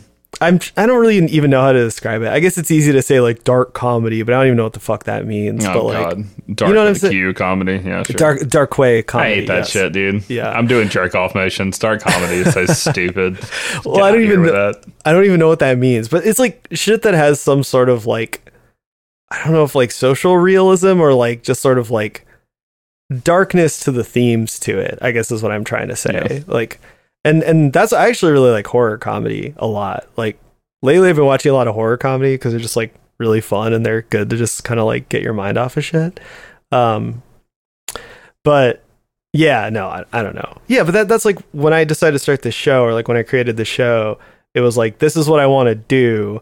And a lot of the first thing people would ask me when I tell them I was going to do this was like, are there like can you actually keep doing that for a long time? Are there enough like mm-hmm. games out there? And I was like, yes, but also I don't really care cuz like that's where my interest is and that's where my expertise is and I don't really want to do a, a show about anything else. Like Yeah. general gaming does not appeal to me. Like talking about other topics in gaming mostly like doesn't appeal to me. Doing some kind of retro nostalgia thing, even though I was like way more into and knowledgeable about games from like, you know, Genesis, Super Nintendo, PS1, and 64, like still doesn't appeal to me. Like that's just not what I want to do because it's not what I'm an expert on, you know.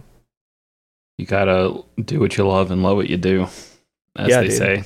as they say. but I think to kind of bring it back to Resident Evil 6, Oh yeah, is Uh, a long trip. Is a long trip to get back to Resident Evil Six is worth ten dollars or whatever. yeah. But you said it was going to be 30 minutes, and that was 24 minutes. So, as fucking advertised. Uh, Mhm. I think going back to certain games from this time that I skipped and I kind of preemptively decided I wasn't going to like based on a number of factors, it can sometimes be really shocking to just be like, oh, this is good actually. like, there is something fun and worthwhile, like, within this game, you know?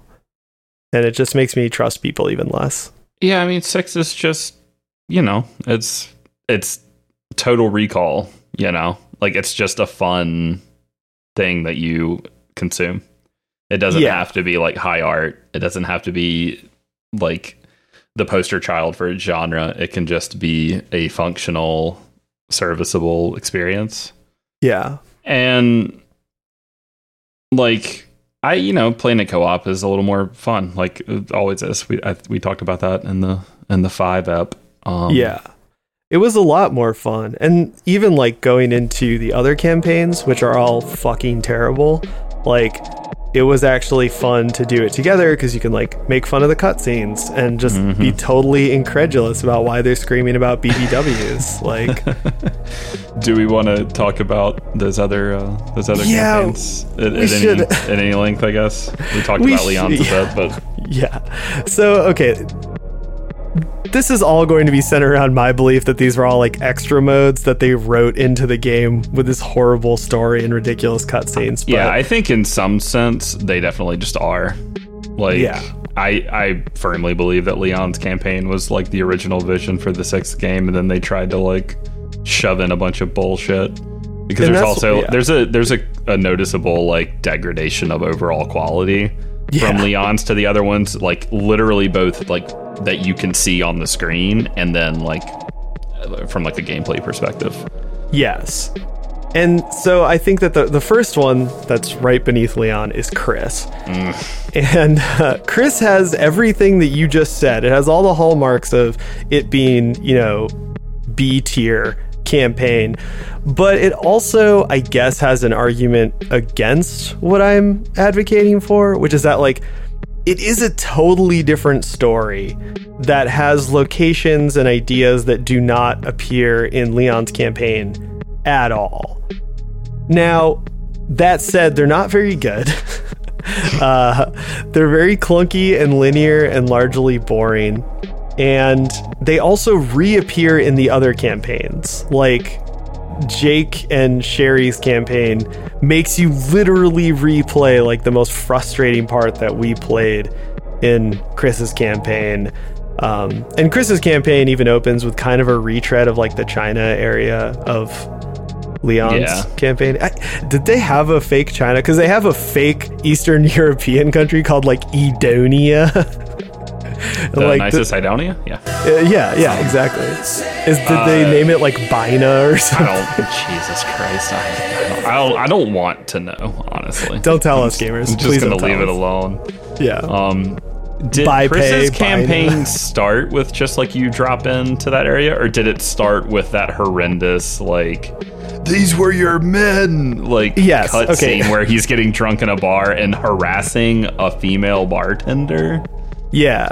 The Chris's campaign opens with him inexplicably having suffered memory loss until like some little dude uh, comes up to him and is like, "How could you have forgotten your men that died in the line of action?" And he starts flashing them in his face on a little cell phone, and and that's where we learned of uh, Carl Alfonso, your namesake. My temporary namesake. Yeah.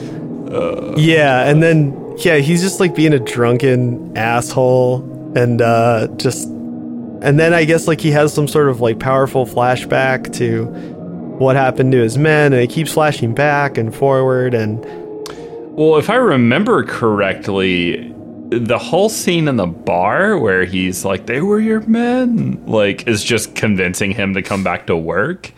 And then in the middle of them, like, doing their mission, he remembers a bunch of stuff. And maybe Yeah. I'm like a little confused. Maybe it's, I, I, don't, I don't know. That it, it's a mess, anyways. I'm not going to try to pull it apart and reason it out, but. that is correct. It's extreme. It's it's extremely hokey. Basically, Chris, veteran of gi- blowing up boulders and giant monsters, like repressed the memory of like some people dying on his watch, yeah. and to the point that he just goes to harass women in bars. So yeah. love And- that for Chris. It sucks.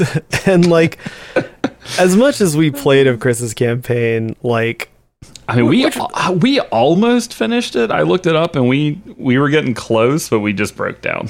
Yeah, because like Chris's campaign, either surprisingly or unsurprisingly, depending on what you expect, basically has all the same problems as Resident Evil 5. Like, even with the upgraded mechanics, the increased speed and agility, uh, they still jack up the action so much and they make the enemies so powerful that it's just frustrating to play. It's not fun. You're getting killed all the time. There's tons of bad QTEs and stupid um, set pieces that just simply don't work. Um, it's just fucking bad. And I don't know why we played that much of it. I mean, it was fun. It was fun to make fun of it and just fun to hang out, but like, it was not a fun experience. I think at that point, maybe we were still under the assumption that we were going to try to play the entire video game until we started Sure. to realize how long that might take and know what Yeah. that would mean for our individual sanities. But Yeah. Well, so then the other two campaigns, uh, we just dabbled in. well, I have not. I didn't play Ada's. That was you. That was all Okay. you. We did play Jake. Yeah, the I'll Jake- tell you about Jake it. Yeah, so the next campaign on the list down is Jake, which once again, who the fuck is Jake? Who cares who Jake is? Because Jake's a Uh, fucking asshole. If I remember what I gained through osmosis, I believe he is Wesker's son. Well, yeah, he's Troy Or Baker. actually. Clone son? I yeah, yeah, yeah. Literally, he's just some dude that Troy Baker could voice to make so that makes him more important than uh an actual recurring character from the franchise Yeah. who you've not seen since the second game.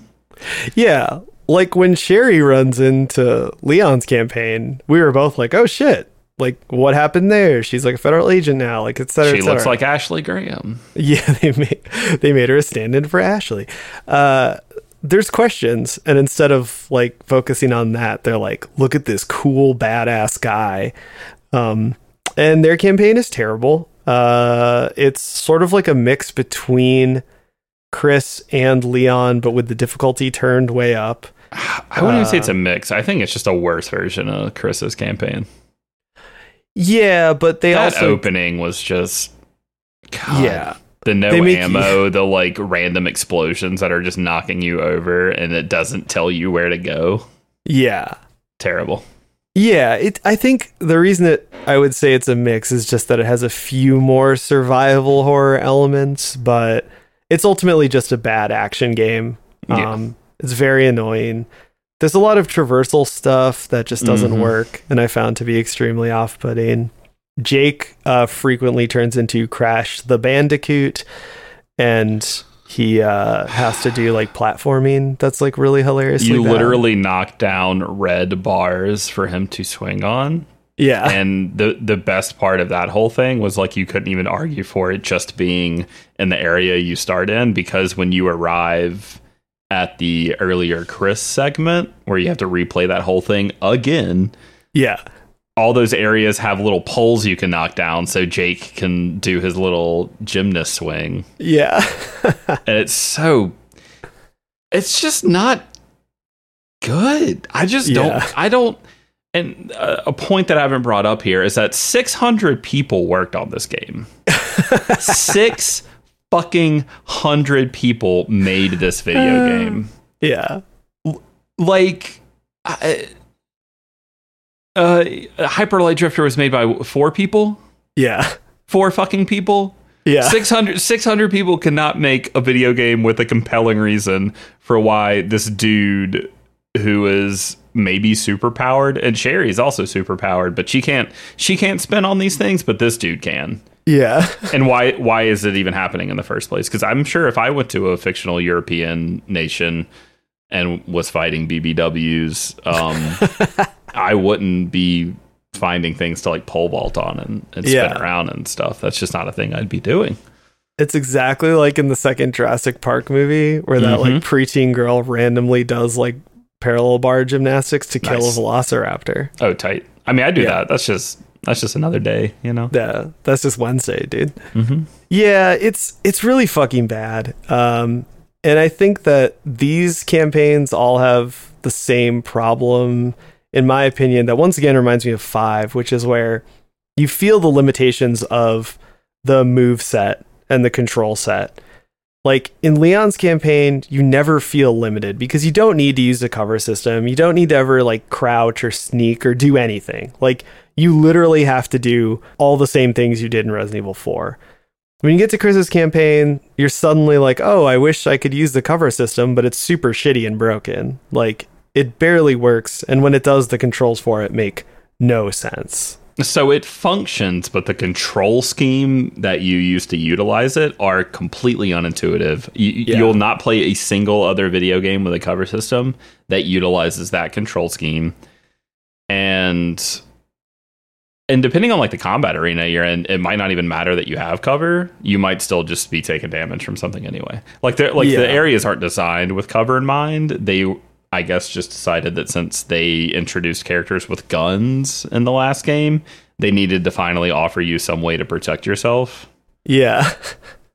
but it's it's hilarious because like they literally just could have put in a crouch and it would have solved every single issue. And they didn't. And I think that's felt really, really strongly in uh, Ada's campaign. Mm. So I played maybe like 45 minutes of Ada's campaign, and uh, holy shit, it's very bad. Uh, there's a video of it on our Patreon, and you can watch me suffer through it blindly my first time. And uh, yeah, it's super fucking bad. It basically opens with like a stealth section, but once again, you can't crouch. So it's like really absurd. And so you're going to trigger these enemies. And when you do, they all come rushing at you and they're all super powered and they all just like completely destroy you.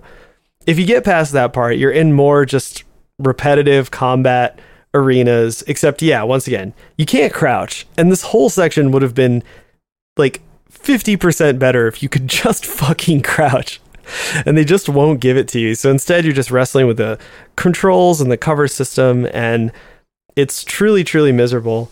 Uh, and yeah, that's like when I was playing all these modes, they all had those same problems. They just got worse and worse and worse as they went on. And the use of the like repetitive areas, the reused assets, just the the general like boring broken nature of it it kind of made me feel like oh yeah this is just like the mercenaries mode which was never a draw for me in the older yeah. games or you know? just like the the ada chapter in the ps2 version of resident evil 4 where you just replay yeah. an area or a snippet of an area as ada yeah so it's kind of like i'm once again i'm just a little bit frustrated that people don't just view it that way and instead, I can imagine a lot of people just bang their head against this entire game and we're like, this is terrible. When it's like, I, no, I dude, can't even feel bad for someone who did that. Like, if you did that, that's that's on you. they signposted how bad this game was so many times, and if you decided you needed to play the entire thing, that's just you are personally responsible for that action. I'm sorry. well, and it's interesting too because like a lot of the weird stuff that doesn't totally work in this game, like the cover system or the fact that you can shoot from the ground, which is something we haven't talked about at all because like you yeah. never need to do it really. I guess it's just an option in case you get down like because i i'm sure if you get downed there's then the opportunity for an enemy to like get on top of you. So it's probably just a a way to stop that from happening. But i feel like anytime i got knocked down i could just get back up. But we were playing co-op so maybe yeah. when you play with an AI partner, they're less reliable. Um, there's also yeah. a cute little like quick shot that you can do. Yeah, a little like hip fire, like literal hip fire. Like you just hold it at your hip. it's yeah, kinda, it's kind of cute. Um, yeah, it's just like, like that. stuff like that is just in Leon's campaign, but you don't really need to use it. So I feel like those sort of mechanics didn't bother me or take away from the game at all. But then in the other modes they do. But I'm just going to keep arguing that they're just wildly inessential. Like, I mean, you want to play most, this game, most of the game turns out wildly inessential. the hard recommendation here is to just play through Leon's campaign and skip the rest. You can read the wiki synopsis, which I'm reading the final paragraph of, and geez Louise. yeah, I have no idea what's going on with the plot, but I had I had a lot of fun playing Leon's section. Like, it's actually fun. Yeah, I think official show recommendation is get a friend and play Leon's section. Yeah, and even like, I don't know, I think this game too is one of the first Resident Evil games, like along with Resident Evil 4, I think that's like me- mechanically sound enough that even when it's not like firing on all cylinders, it's still kind of fun. Like when I recorded that video of me playing Ada's campaign for the Patreon. Like I wanted to turn it off after five minutes, but then I just kept playing it, and by the time I got to the almost hour mark, I was like, I am kind of still having fun. Like there's something wrong with me or this game where it can just sort of like torture you, and it's still kind of fun. But I think it's literally just that like the core mechanics of this game are very solid. It's just all those side missions and everything outside of Leon's campaign kind of stretches the game design too far to the point where they break those systems and the game just doesn't work anymore. I'll say it again. Please don't play anything by Leon's campaign. don't touch anything else ever. There it is. And even when you play Leon's campaign, you gotta you gotta tune your brain a little bit to prepare for some some some cheese ball stuff. But it's like yeah it's fun cheeseball in the way that like the first two Resident Evil 2 movies are. Yeah. Like it's it's just dumb in a fun way. And yes. the, and the, the gameplay is like modern enough that you you're not like fighting really inconsistent like scenarios while trying to consume this like middling dumb story. Yeah, totally. And even like some of the questionable stuff that's in this game, which like okay, here brief discussion of this. So this game is super horny and also super misogynistic. um, but I think in Leon's campaign once again, it's pretty light. Like I would say that it's Yeah. to the levels of the movies. Like there's a lot of times in the movies where it's like why is Milla Jovovich naked? Like Yeah, I think the I think the worst horny offense in the in his campaign is just the the the naked lady part. Um yeah. and her boss battle. Yeah. Uh, I think otherwise it's fine. There's like there's a lot. The main horniness comes from the weird tension that a lot of characters share, which is shared between all of them. Like the way everyone acts in this game is extremely like they're all panting, and it feels like everyone has a boner while they're talking. it's really weird. Yeah, it doesn't matter who's talking to who or what's going on. Like everybody. It's Yeah. just yeah. There's just always a there's just always a, a tension in the air. I guess. Yeah.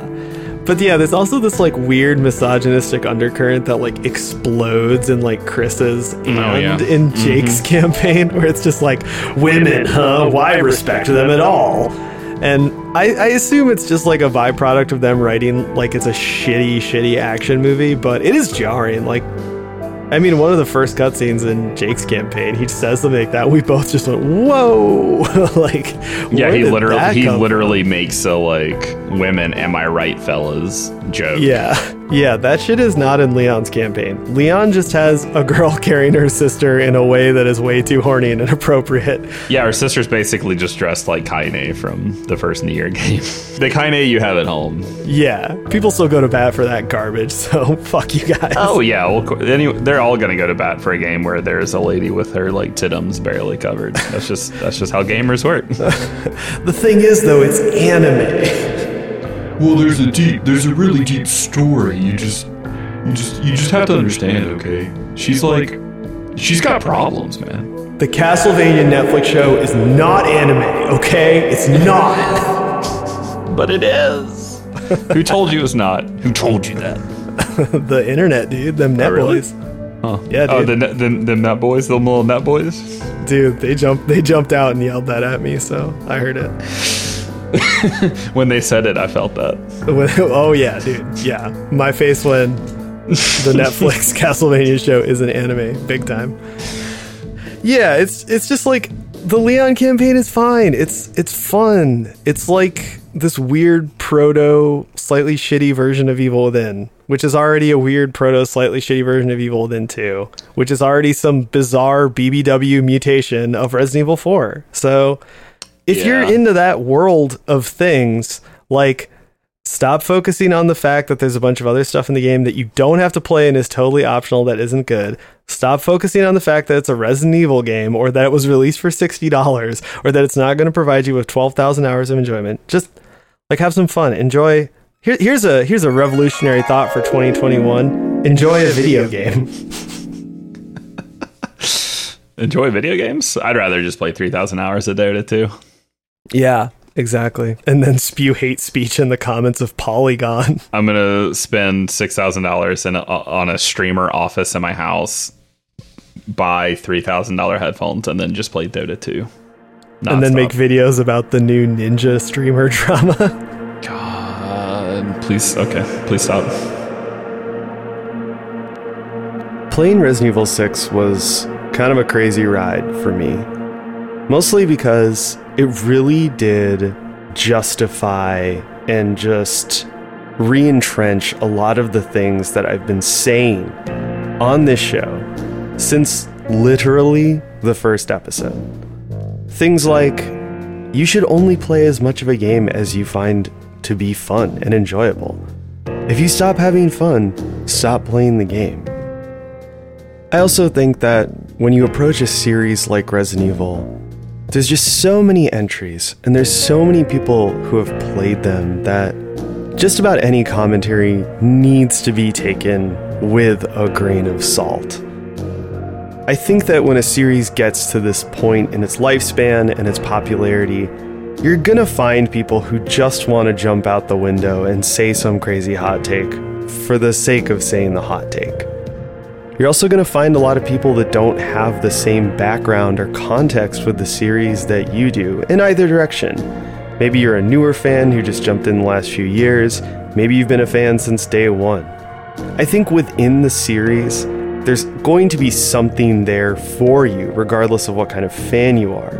But if you're going to stick with the series and keep following it, you're going to need to be okay with the devs doing weird shit and trying new things, and the parent company, Capcom, trying to contort the series into new positions in order to fill spaces that it sees in the marketplace. If you have been following the series this long, you should know that that's just what they do. I think going back and revisiting some of these games is really all about finding the enjoyment that you can find within whatever game. It can be useful to talk to people and get opinions, obviously, but like I said, some of that shit needs to be taken with a grain of salt. I think within Resident Evil 6, despite the fact that it's sprawling and has multiple campaigns and tries to be this epic story thing, blah blah blah, at its core, there is a very fun 10 hour game that you can play offline or online, although it's more fun online.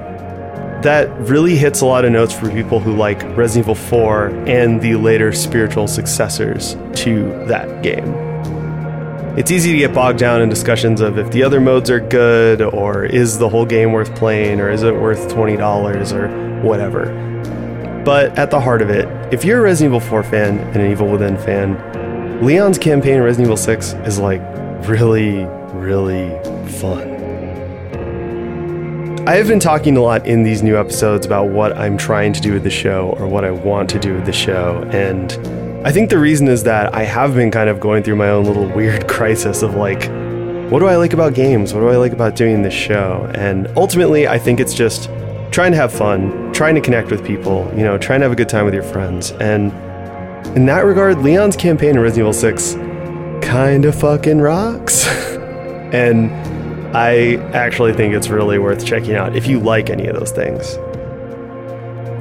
If you don't, you don't. Don't worry about it. There are other Resident Evil games, old and new, for you to check out and enjoy. You know, even for myself, I'll admit that I'm not the most hyped for Resident Evil 8 because I don't get what they're trying to do with it yet. I think the way that they've been rolling it out and the things they've been showing have just been kind of confusing to me. I don't think it looks bad, I just don't understand what they're trying to do. And yet, even given that, I'm just trying to keep an open mind and just hoping that the game is going to be fun. There have been some pretty interesting suggestions, like the game is going to have an aesthetic that's closer to Resident Evil 4, but it may also have an open world structure. That sounds cool to me, even if I don't understand the hype around Tall Lady or why there are werewolves or the brief cutscenes we've seen with big beefy Chris. I'm just gonna try and hope for the best and keep an open mind, which I think is sort of the only way to approach a Resident Evil game. Resident Evil 6 is easy to hate if you go in thinking, let's play the worst game in the series. But if you go in, just try and have a good time for about 10 hours with a friend, I kind of think you can't go wrong. I had a ton of fun making this episode. I hope you had fun listening to it. And I'll see you in the next one.